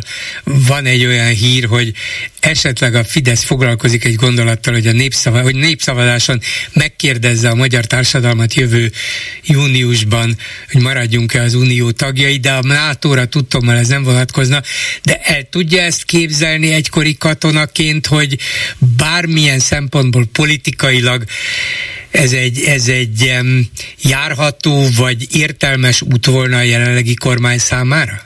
A következő, én voltam a katonaként a Varsói Szerződés katonája, voltam egy független Magyar Honvédség katonája, és voltam NATO katona, tehát vannak összehasonlítási alapjaim a között.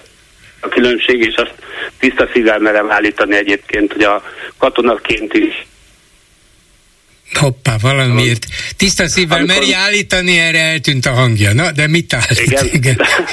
Na, akkor visszajött közben? Igen, most már. Tehát, hogy azt állítom, hogy a, a legjobb időszakunk akkor volt, amikor a Magyar Honvédség független volt. Tehát már nem volt a Varsói Szerződés tagja, és még és az is tény, hogy a... Szóval uh, nem NATO, volt a Varsói Szerződés tagja, de még nem volt a NATO év, tehát ez Így volt van. a legjobb? Uh-huh. Ez, ez az átmeneti időszak, amikor a független magyar voltam. Én azt gondolom, hogy katonaként is és, és magyar emberként is akkor éreztük magunkat legjobban, de ez, ez egy más kérdés. Na jó, de ez egy személyes érzés lehetett, én ezt el tudom fogadni. Én azt gondolom, hogy ez egy személyes érzés volt, de nagyon sok katonának, akik akkoriban uh-huh. szolgáltak velem együtt hasonló érzésük volt, és azért azt hozzá kell tenni, hogy a NATO gyakorlat háború időszakában jött létre, a Varsói Szerződés együtt. A Varsói Szerződés Val- valamiért úgy látszik, velem elkezdett mozogni, vagy önnel elkezdett mozogni velem, mert elmegy a hangja most. Na hát ez érdekes. Akkor biztos olyan témát feszegetünk, ami lehet, nem biztos, lehet. hogy kell, hogy a nagy közönség előtt menjen. Lehet, hogy tudom, a Pegazus hogy... automatikusan közbeszól. Lehet, ez is. Most Egy... visszajött egyébként? Most, vissza, most, most visszajött, igen. Na, akkor, akkor az, ezt azért szeretném befejezni ezt a gondolatot, mert azt gondolom, hogy fontos egyébként erről beszélni. Én magam is úgy látom, aki ö, nem csak katona, katonapolitikával, hanem politikával és nemzetközi politikával is foglalkozom, Jövő tekintetében természetesen most a NATO a legerősebb katonai szervezet, viszont a NATO valójában egy hidegháborús időszakban jött létre, és annak a gyökereiből ö, eredeztetjük a NATO-t. Hát Na megint elment. Ezt gondoltam. Tehát, hogy Európa érdekli abban az irányba ö, vinnék ezt az egészet, hogy, hogy a NATO-nak legyen része az európai tagállamok, hanem egy erős, egységes katonai szervezetet kellene létrehozni Európának, és uh-huh. adott esetben annak kellene a NATO-nak tagjának lenni, vagy éppen annak kellene szövetségben lennie az Egyesült Államokkal és más nagyobb katonai nagyhatalmakkal, de nyilván a jövőben mutató dolog. Most jelen pillanatban szerintem nem aktuális még az, hogy bármilyen módon elhagynánk a nato de gondolkodni egyébként Európának érdemes azon, hogy Európa érdekeit mi szolgálná jobban, egy erő, erős európai katonai szervezet, vagy pedig egy olyan globális nagy szervezet, amiben egyébként uralkodó az Egyesült Államok, és az európai tagállamoknak jóval kisebb szerepe van egy ilyen katonai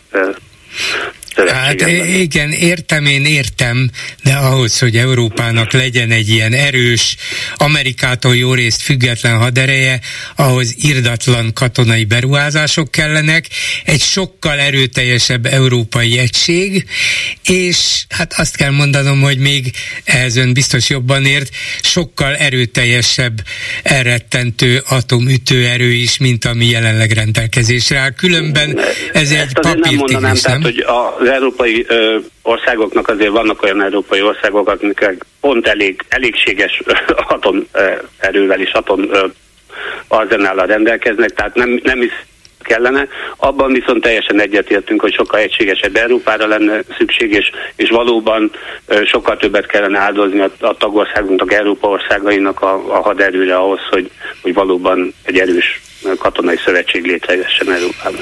Köszönöm szépen Kónya Péternek, a Fegyveres és Rendvédelmi Dolgozók Érdekvédelmi Szövetsége egykori elnökének, Velemi Kocsmárosnak minden jót, viszont hallásra. Köszönöm, viszont hallásra.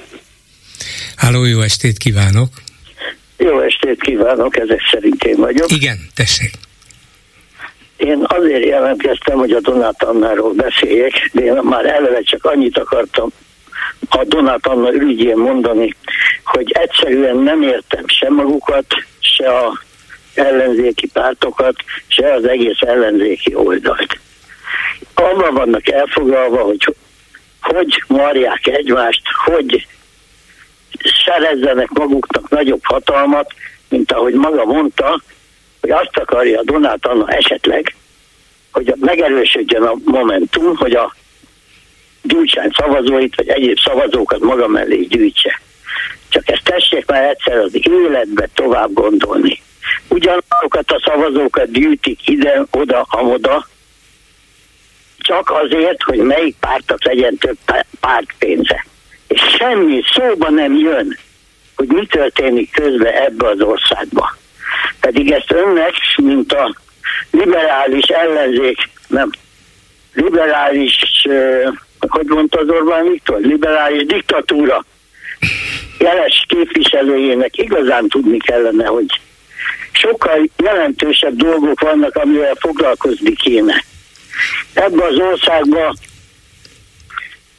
felejtsük el, hogy milyen diktatúra, azt ne nevezzük meg, csak azon gondolkozunk el, hogyha a liberális szó, mint szitok mint az ellenség meghatározása szerepel, akkor az vajon milyen diktatúra lehet? Nem mint ellenfél, hanem mint ellenség. Legyőzendő, leküzdendő ellenség. Minden áron kiírtandó ellenség.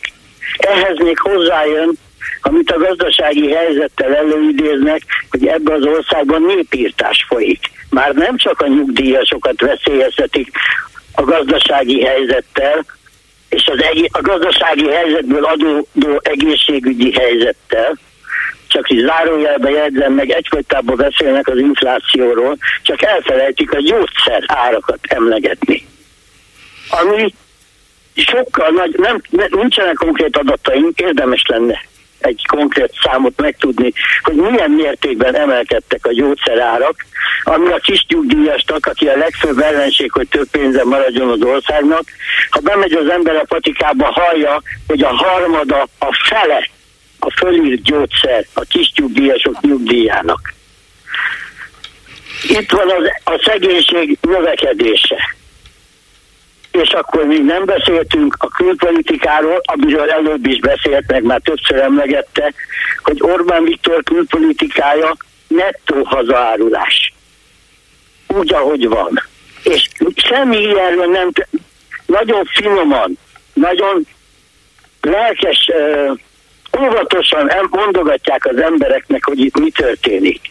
Pedig ezek az emberek ugyanakkor az Orbán oldaláról szakemberek által kiszámított, egész pontosan felépített pszichológiai rendszerek alapján hűítik őket. Tegnap véletlenül meghallgattam a Kossuth Rádió 10 órás híreit. Azt kéne e- hallgatni és az ellenzéseket bemutatni az embereknek. 10 percig szitták Ukrajnát, olyan számokra és adatokra hivatkozva, aminek semmilyen megerősítése nincs, az Origo meg a Mandiner mondta, Természetesen feltételes módba, uh-huh. hogy mi történhet. De ezt nem hangsúlyozzák, hanem elmondják a dolgot háromszor, mondok egy hasszámot, nem ezt mondták, három millió áldozatok lehet, igen, Elmondták igen, háromszor, hogy három millió áldozata lehet a háborúnak, három millió áldozata lehet a háborúnak, mi, mi marad meg?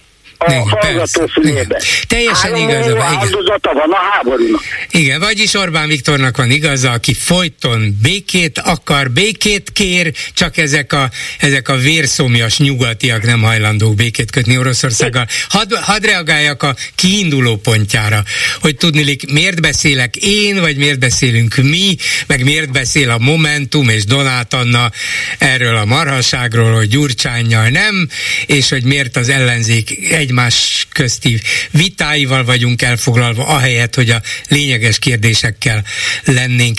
Az, hogyha én vagy mi nem veszünk tudomást arról, amit Donát Anna mond, nyilatkozik, ír, azzal a dolgot nem tesszük meg nem történté, mert lehet, hogy itt nem fog elhangzani, bár érdekel embereket, például önt is, mert elhangzik máshol, és megjelenik máshol. Tehát nincs az, hogyha valamiről nem beszélünk, akkor az nincs.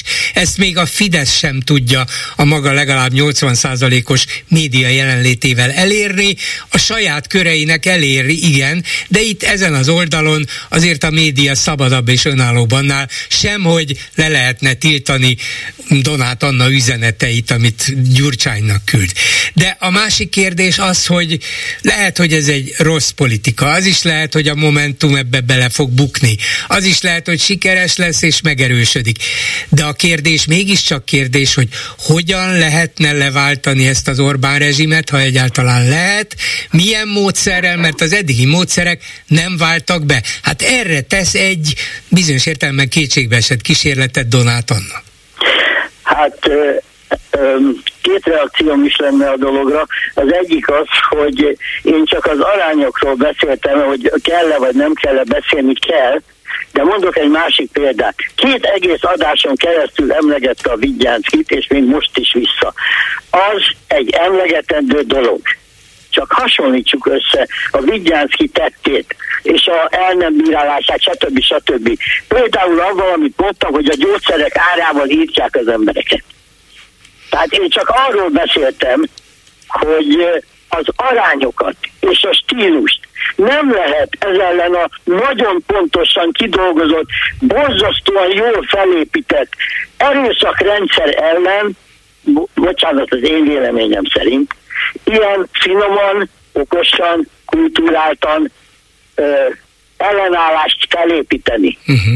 Nem lehet. De mert még az emberek még csak nem se értik. Igen, de... Az a pár száz ember, aki, aki ezt megérti, az már úgy is tudta. Nem neki kéne Igen, megérteni. de ha tőlem azt várja, hogy Bayer Zsoltként ordítozzak, um, akkor, akkor nem fogja megkapni. Egyszerűen nem vagyok olyan, és remélem a közönségünk sem olyan. Nem, nem. Nem a Bayer Zsolt féle uszítást kéne felerősíteni, hanem azt, azt kéne sokkal e- hangsúlyozottabban mondani, hogy emberek, a civil emberek, próbáljunk összefogni, mert a pártokra nem lehet építkezni.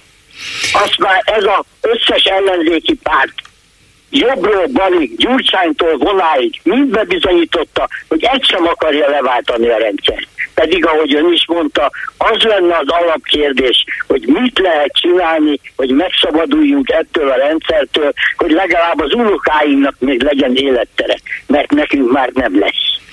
Igen, csak az a bajom ezzel, hogy hát egyrészt nem értek egyet teljesen azzal, hogy nem akarják leváltani, szerintem le akarják, csak nem megy, sokokból nem megy, de a másik, és ez a fontosabb, hogy helyettük jöjjenek a civilek.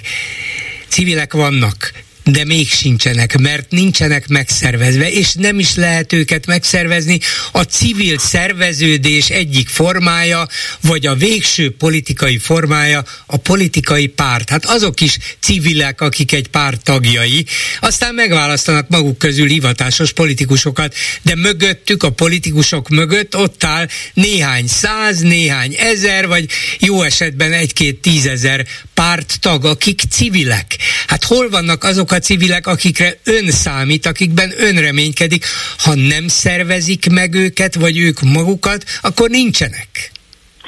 Ahogy ön mondta, az kell, hogy a civilek szerveződjenek, aztán hogy hol vannak, azt kéne kipiszkálni. Ez a kérdés. Azt kéne kipiszkálni azokat a civileket, akik nem sevesen vannak, mindenféle választási eredményből nagyon látszik, hogy elég sokan vannak, majdnem egy harmad, aki majdnem közömbös, és aki nem, nem, nem egészen érdekli a politika, valahogy azokat kéne felpiszkálni, hogy hát azokból akad egy ember, Igen. aki, a, aki magára tudja venni, vagy próbálja venni már azt az erőt, ami egyszer megmutatkozik. Most végre a volánnál elhatározták, hogy sztrájkolnak.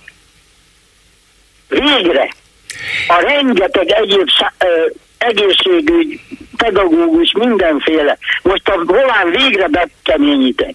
Hogyha ezen a vonalon próbálnánk indulni, hogy több helyen keményítsenek be, és ne a pártok egymásra való veszekedésével foglalkozzanak, aminek semmi értelme nincs. Uh-huh. Hát jó, én szerintem minden fontos, a volánosok sztrájkja is fontos, de azért én nem várnék tőle áttörést a magyar közéletben. A volánosok is, meg mások is azért sztrájkolnak, mert a saját helyzetükben úgy érzik, hogy ez a megoldás, vagy ez az előrelépés, de nem fognak odaállni mögéjük a többi szakszervezetek, nem fognak általános sztrájkot szervezni, mert az elmúlt 13 és fél évben kiderült, hogy ez nem működik, mindenki a saját kis harcát vívja meg, és egyedül marad. Nincsen olyan, aki ezt megszervezi, egyesíti, és, és a dolgot valahogy országossá erősíti. Úgyhogy, hát ennyit tudok mondani. Aztán, Ez a- igen. E, Csak egyetlen egy mondat még, hogy ez, ez az alapvető probléma, amit mondott, én meg azt mondom, hogy arra kéne törekedni, hogy az, amit mondott, hogy ez nem fog működni, működjön valahogy. Olyan rossz a helyzet, hogy mindenkinek a saját kis helyzete annyira romlik, hogy hát, ha egyszer össze lehetne őket kovácsolni, miután a pártok se Donát, se Gyurcsány, se, se senki nem képes rá. Senkinek nem sikerült eddig. Hát ez így, ez így van. Akkor, akkor a, nem marad más hátra, mint az emberek nyomorúságából valahogy felépíteni azt, hogy rájöjjenek, hogy mitől nyomorultak.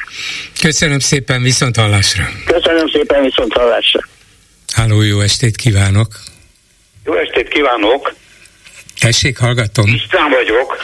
Igen. Ö, A Momentumot én tulajdonképpen azóta ismerem és hallgatom, mióta megszervezték azt a bizonyos uh, Olimpia népszavazást. Igen. Ö, Figyelem tovább, ha itt van még. akkor Igen. is már, igen, értem, akkor is már ö, úgy éreztem, hogy, hogy nagyon jó, most a fiatalok is kezdenek becsatlakozni a politikába. Ez a szervezet arra alkalmas, és ezt is vártam tőlük, hogy jönnek, és hozzák a fiatalokat. Erre, ebben szemben most mit látok? A legpolitika érettebb korosztály, az egyetemisták büntetőleg távol tartanak minden politikai megmozdulástól magukat. Igen. Erre kellene a Donát Annának odafigyelni. Nem Hát, törő, nincsen Igen, ne, nem, nem illetve, nagyon aktivizálódnak. Igaza van. Együttérzésük velük se. Igen, feltűnően kevesen csatlakoztak a, a középiskolások, meg a pedagógusok Így van, amíg a tiltakozásaihoz. fiatalabb tínédzser korosztály is erősebb politikai érzékkel bírt, mint amit a Donát Andrához Igen, ö, igen, igen. általam várt ö, ifjúsági réteg. Az egyetemisták nincsenek sehol, tüntetőleg távol tartanak. Igen, igaza van, és lehet, hogy a Momentumnak több esélye volna például az egyetemistákhoz közel menni, és valamilyen politikai szervezésbe kezdeni, de lehet, hogy az történik ma az egyetemeken, hogy, hogy ez a korosztály elkezdett inkább a saját közvetlen karrier érdekeivel foglalkozni, hogy milyen álláshoz jut, mennyit fog keresni, elmenjenek Meg külföldre. gondolkodik, hogy itt hagyja az országot. Igen, me, igen, Igen, hogy elmenjenek külföldre, és ezek jobban érdeklik. Azt mondják, hogy hát a politika olyan, amilyen, lehet, hogy nekem nem tetszik, de akkor fogom magam és elmegyek nyugatra, mert ezt ma könnyebben meg lehet tenni, Na jó, de hát a Donáton ezt nem veszi észre. Hát észreveszi, csak nem tudom, hogy tud-e valamilyen orvosságot erre a problémára.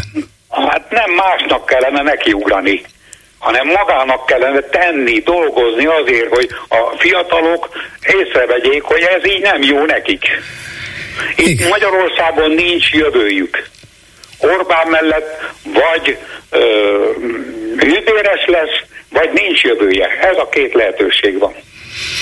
Igen, nyilván a fiatalok jó része úgy érzi, hogy hát ő a szabadságában nincs korlátozva. Azt csinál, amit akar, bármit, bármit megtehet, végül is pénzkérdése szinte minden, elmehet ahova akar, akár máshol is élhet, máshol is tanulhat, itt azért sok állás lehetőség közül válogathat.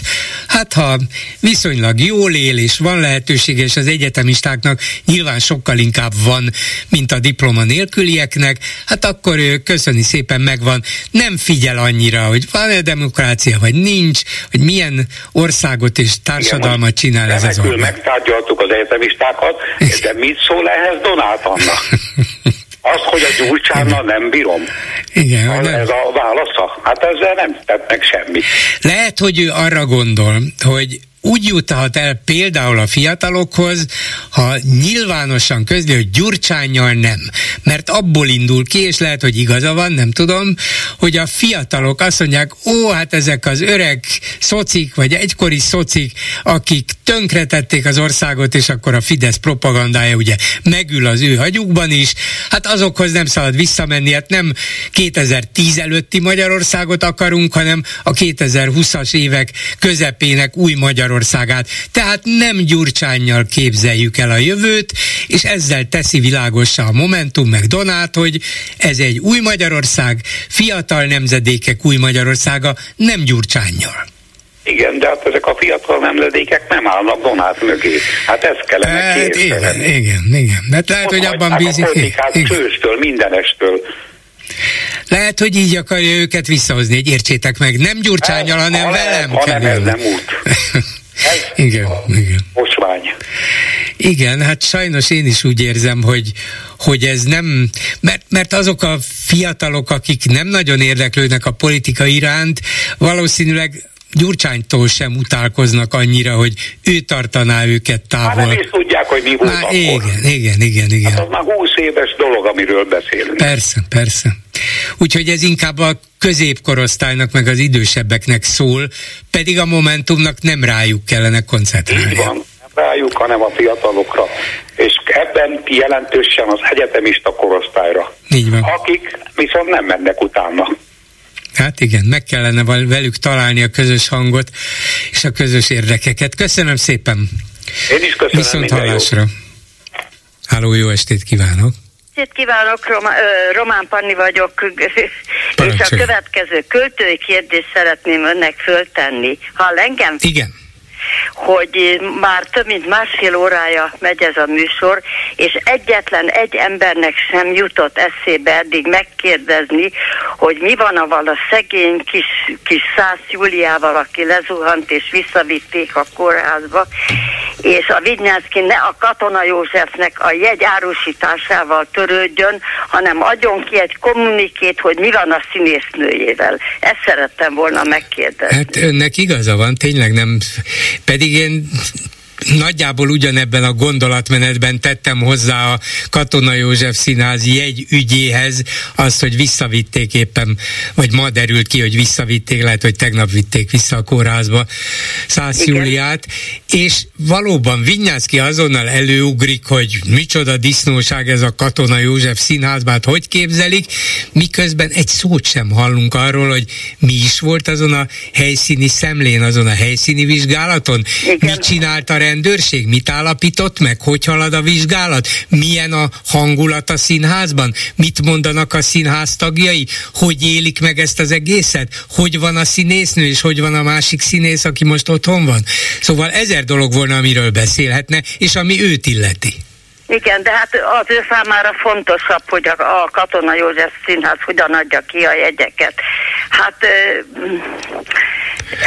nem is, nem is akarok, te, úgy fel vagyok háborodva, nem, nem az ön műsor ellen, igen, hogy az igen, persze, persze, érte, persze. hanem hogy ennyire közönösen veszi ezt a dolgot, hogy ennyire nem számít neki egy színésze, aki már ha leszerződött ebbe az új nemzeti színházba szegény, akit ezért véle, végtelenül sajnálom, hogy ott játszik, de ez most az én magánvéleményem, és akkor ez történik vele, és, és semmit a világon nem tudunk róla, csak ennyit most ezt a vészjósló dolgot, hogy vissza kellett vinni a kórházba. Próbáljon igen, valahogy igen. A, még ebben a néhány másodpercben, bolgár úr, megkérdezni, hogy mi a, mi a, van még egy perc, hogy mi a véleménye az embereknek erről, hát, vagy hogy mit Most is van egy perc, meg holnap is lesz, azért holnap is visszatérhetünk rá, hát ha addigra többet tudunk, de önnek Igen. teljesen igaza van, ez sokkal fontosabb kérdés, a másikról is lehet beszélni, és főleg ugye feltűnő, hogy micsoda politikai botrányt habosítottak föl ebből is azonnal, tehát mindenre lecsapnak, ami esetleg kényelmetlen lehet a másik oldalnak, akár a színházi világban, akár máshol, de ezzel a nemzeti színházi szerencsétlenséggel, amit pedig nekik is tisztázniuk kellene, nem foglalkoznak, szép csendben hallgatnak róla. Hát természetesen nem foglalkoznak, mert folt fog esni a becsületén és ezért, és mindent elhallgat, és a katona József felfoglalkozik. Így van. Na, nem Köszönöm. többet, mert, Köszönöm mert szépen. Mindjárt szétrobbanok. Ne, ne, az, az annyit nem ér. Köszönöm szépen. Viszont hallásra. És mit írnak a Facebook kommentelőink, Lőrinc Saba? Szia Gyuri, köszöntöm a hallgatókat. Az előző, pontosabban ez az előtti telefonálóval kapcsolatban nekem az a gondolatom merült fel, amit egy régi beszélgetés nem régi. Neked egy, vagy a Facebook nekem, kommentelőknek? ez csak egy gondolat erejéig. Egy fiatal egyetemistával beszélgettem, pont ez a kérdés is előkerült, hogy miért nem foglalkozik kifejezetten politikával. Egyfelől úgy érzékelte, legalábbis a szavaiból az derült ki, hogy nagyon tömött területről van szó, nagyon sokféle dolgot hallonnan, viszont úgy érzékeli, hogy nincs az, aki nem, nem képviselik az érdekeiket, és ő maga sem tudna a politikában részt hát venni. Nincs olyan párt, amelyik a fiatalok érdekeit meg tudná fogalmazni, és valamilyen módon számukra is érdekes és fontossá tenni. Hát csak a munkavállalás kérdése, uh-huh. már nem olyan dolgokat vesznek elő a pártok, amik őt mhm. érintenék személyesen. Ő maga pedig nem látja értelmét politikába fogni Magyarországon, már csak a választások eredményei és egyebek miatt uh-huh. sem. Hát igen, biztos, biztos. Nyilván de mondjuk a Momentumnak volna a leginkább érkezése arra, hogy, hogy a fiatalok problémáit megértse és a magáévá tegye, és azokat képviselje. Hát ez egy nagy lehetőség, amit ha elszalaszt a Momentum, azzal csak azzal sok más nem fog történni. Aztán a kom- de a kommentekre visszatérve, Tegyük egy gondolat. Haraszti Miklós vázolta a lényeget ezzel a hosszú kések éjszakája törvényel kapcsolatban. Feltéve Orbánnak, Putyinéknak sikerül ráerőltetni az országra, nincs demokratikus visszaút. Hát talán mindig van visszaút, de e pillanatban nem nagyon látni. Nem, én sem így gondolom. Aztán a Momentummal kapcsolatban egy gondolat nem a DK vezetőit veszik semmibe, hanem a legnagyobb ellenzéki szavazótábor tagjait. És, ezt, és azt a közös célt, hogy egy normális országot kellene már létrehozni, amelyhez választást kell nyerni. Hát igen, de hogyan, hogyan, hogyan? Erre nincs sajnos válasz. Ö, viszont van egy újabb kijelentés. Igaza van Orbánnak. Meglepő felütés. Na. Ha már választási csalás készül, legjobb es, egyben a népszavazással. A népek úgy meg lesznek zavarva, hogy nap végére kint leszünk az Unióból. Bárcsak ne így lenne. Igen, hát ha ez egy, ha ez egy alapos értesülés, um, ez, ennek a kelet-európai oknyomozó tényfeltáró portálnak, amit a osztrák Die is átvette, hát szerintem ők is úgy érzik, hogy ebben lehet valami, hát akkor elkezdhetünk elkezdhettünk félni. Ugyanebben a vonatkozásban valaki irilli az optimizmusodat, hogy talán mégsem erről van szó, de ő egy vidéki disznóvágás képeit látja maga előtt, ahol a disznó szerepét a választók kapták. Igen, igen. Pár kampány szlogen a kilépő népszavazó EU képviselő választáshoz. Válasz minket a gördülékeny kilépésünkhöz a klubunkból. Fél éves soros vezetésünkkel még félig éppen lerombolhatjuk az európai összefoglalást, átlagfeletti fizetésekkel, ingyenes repjegyekkel, mentelmi joggal, hajrá Fidesz! Hát igen. Ennyi lett volna a komment szekció. Hát jól, jól befejezted, hajrá Fidesz. Igen, jó, hát akkor mindenki vonja le ebből a következtetést. A megbeszéljük mai műsorának készítésében közreműködött Král Kevin, Lőrinc Csaba, Simon Erika, Szabó Csilla és Csorba László. Bolgár Györgyöt hallották, viszont hallásra holnap. Most pedig jön az Esti Gyors. Esti Gyors, a hírek háttere. Jó napot Európa, jó napot nagyvilág, üdvözlök mindenkit, aki Magyarország és a Szabad Európa maradék magyar hangját hallgatja, akár az egész földkerekségen, internetes oldalunkon, Youtube-ján, telefonján, wifi rádióján, számítógépén vagy a vasalóján. Jogunk van szólni, Dési János vagyok, örülök, hogy ma is velünk tartotok, szerkesztőtársam Véna Gyöngyi öldöklő küzdelemben nyert el egy több mint 13 milliárd forintos munkát egy Mészáros Lőrinc és családtagjai birtokában lévő építőipari vállalkozás, egy Tiborc István fejedelmi vő egykori üzlettársa érdekeltségében álló előtt. Mondhatjuk persze erre azt, hogy nem mindegy, hogy a bal vagy a jobb zsebünkbe kerül a pénz pontosabban azért nem a miénk az a zseb. Minden esetre egy helyre megy, az csak legfeljebb Hollandi megy jaktozni belőle, hol meg valaki más. A történet persze ennél még rondább a Pesti Palota negyed sarkán lévő Puskin utcai épületet a kommentár folyóirat kapta meg ajándékként a néptől a kormány által. A kommentár című folyóirat és alapítvány arra való, hogy irdatlan mennyiségű állami pénzből próbáljanak értelmiséget szervezni a Fidesz mögé. Értelmiséget még csak lehet venni kilósáron vagy Black Friday-n, de hát értelmet már nehezebb. Nem gond, lényeg, hogy a pénz jó helyre kerüljön. A Matthias Corvinusnak nevezett Janicsárképző pártfőiskola erős 500 milliárdot kapott a köztől, abból dobtak tovább 11 és felett a negyed évente megjelenő kommentárnak, illetve alapítványának. Balatoni üdülő, csili vilin felújítva már van, hiszen valahol ki kell pihenni a rablások meg ideológizálására fordított sok munkát. Most egy belvárosi rendezvényközpont következik, közjellegét elveszítő pénzből. Lehetne szülészetiskola rendelő, ha-ha-ha. Na de az üzlet még csak most jön. Az épület rendbehozatalán, tehát mészáros, mészáros, mészáros, keres, és csak találgatni tudjuk, hogy még ki. De nem kell aggódni a versenyben lemaradtakért sem az épületet kalandos útó módon egy időre, ahogy az esetet most összegző átlátszó és HVG írja, Tiborc egyik alapembere szerezte meg. Tőle vásárolta meg az állam, majd adta oda aiba a Fideszes alapítványnak. Vagyis itt mindenki jól jár, mindenki keres pár száz, esetleg ezer milliárdot, és a végén még a szépen felújított rendezvényközpont is megmarad. Ez arra szolgál, hogy a földcseperedő nemzedékek tagjait tanulják meg, hogy miként mennek a dolgok. Ha szépen beállsz a sorba, akkor dől a pénz, hogy nincs is hová rakni. Ha pedig nem, akkor pekkedved és annyit is érsz. Az épületet eredetileg a Tisztviselők Országos Egyesülete emelte a Millennium környékén. Most tessék megkapaszkodni a saját tagjaik adományaiból és ma ezen is Mészáros és Tiborc keres persze, mert ők nem olyan lúzerek, hogy a saját pénzüket költenék. Közben a század vég 24 milliárdnyi állami forintért dolgozik továbbra is a diktatúra fenntartásáért, míg a nézőpontnak nevezett Fideszes agitproposztály 22 milliárdot kap ugyanerre, mi tőlünk. Megérdemeljük, ha ezt békés módon tűrjük. Esti gyors, a hírek háttere.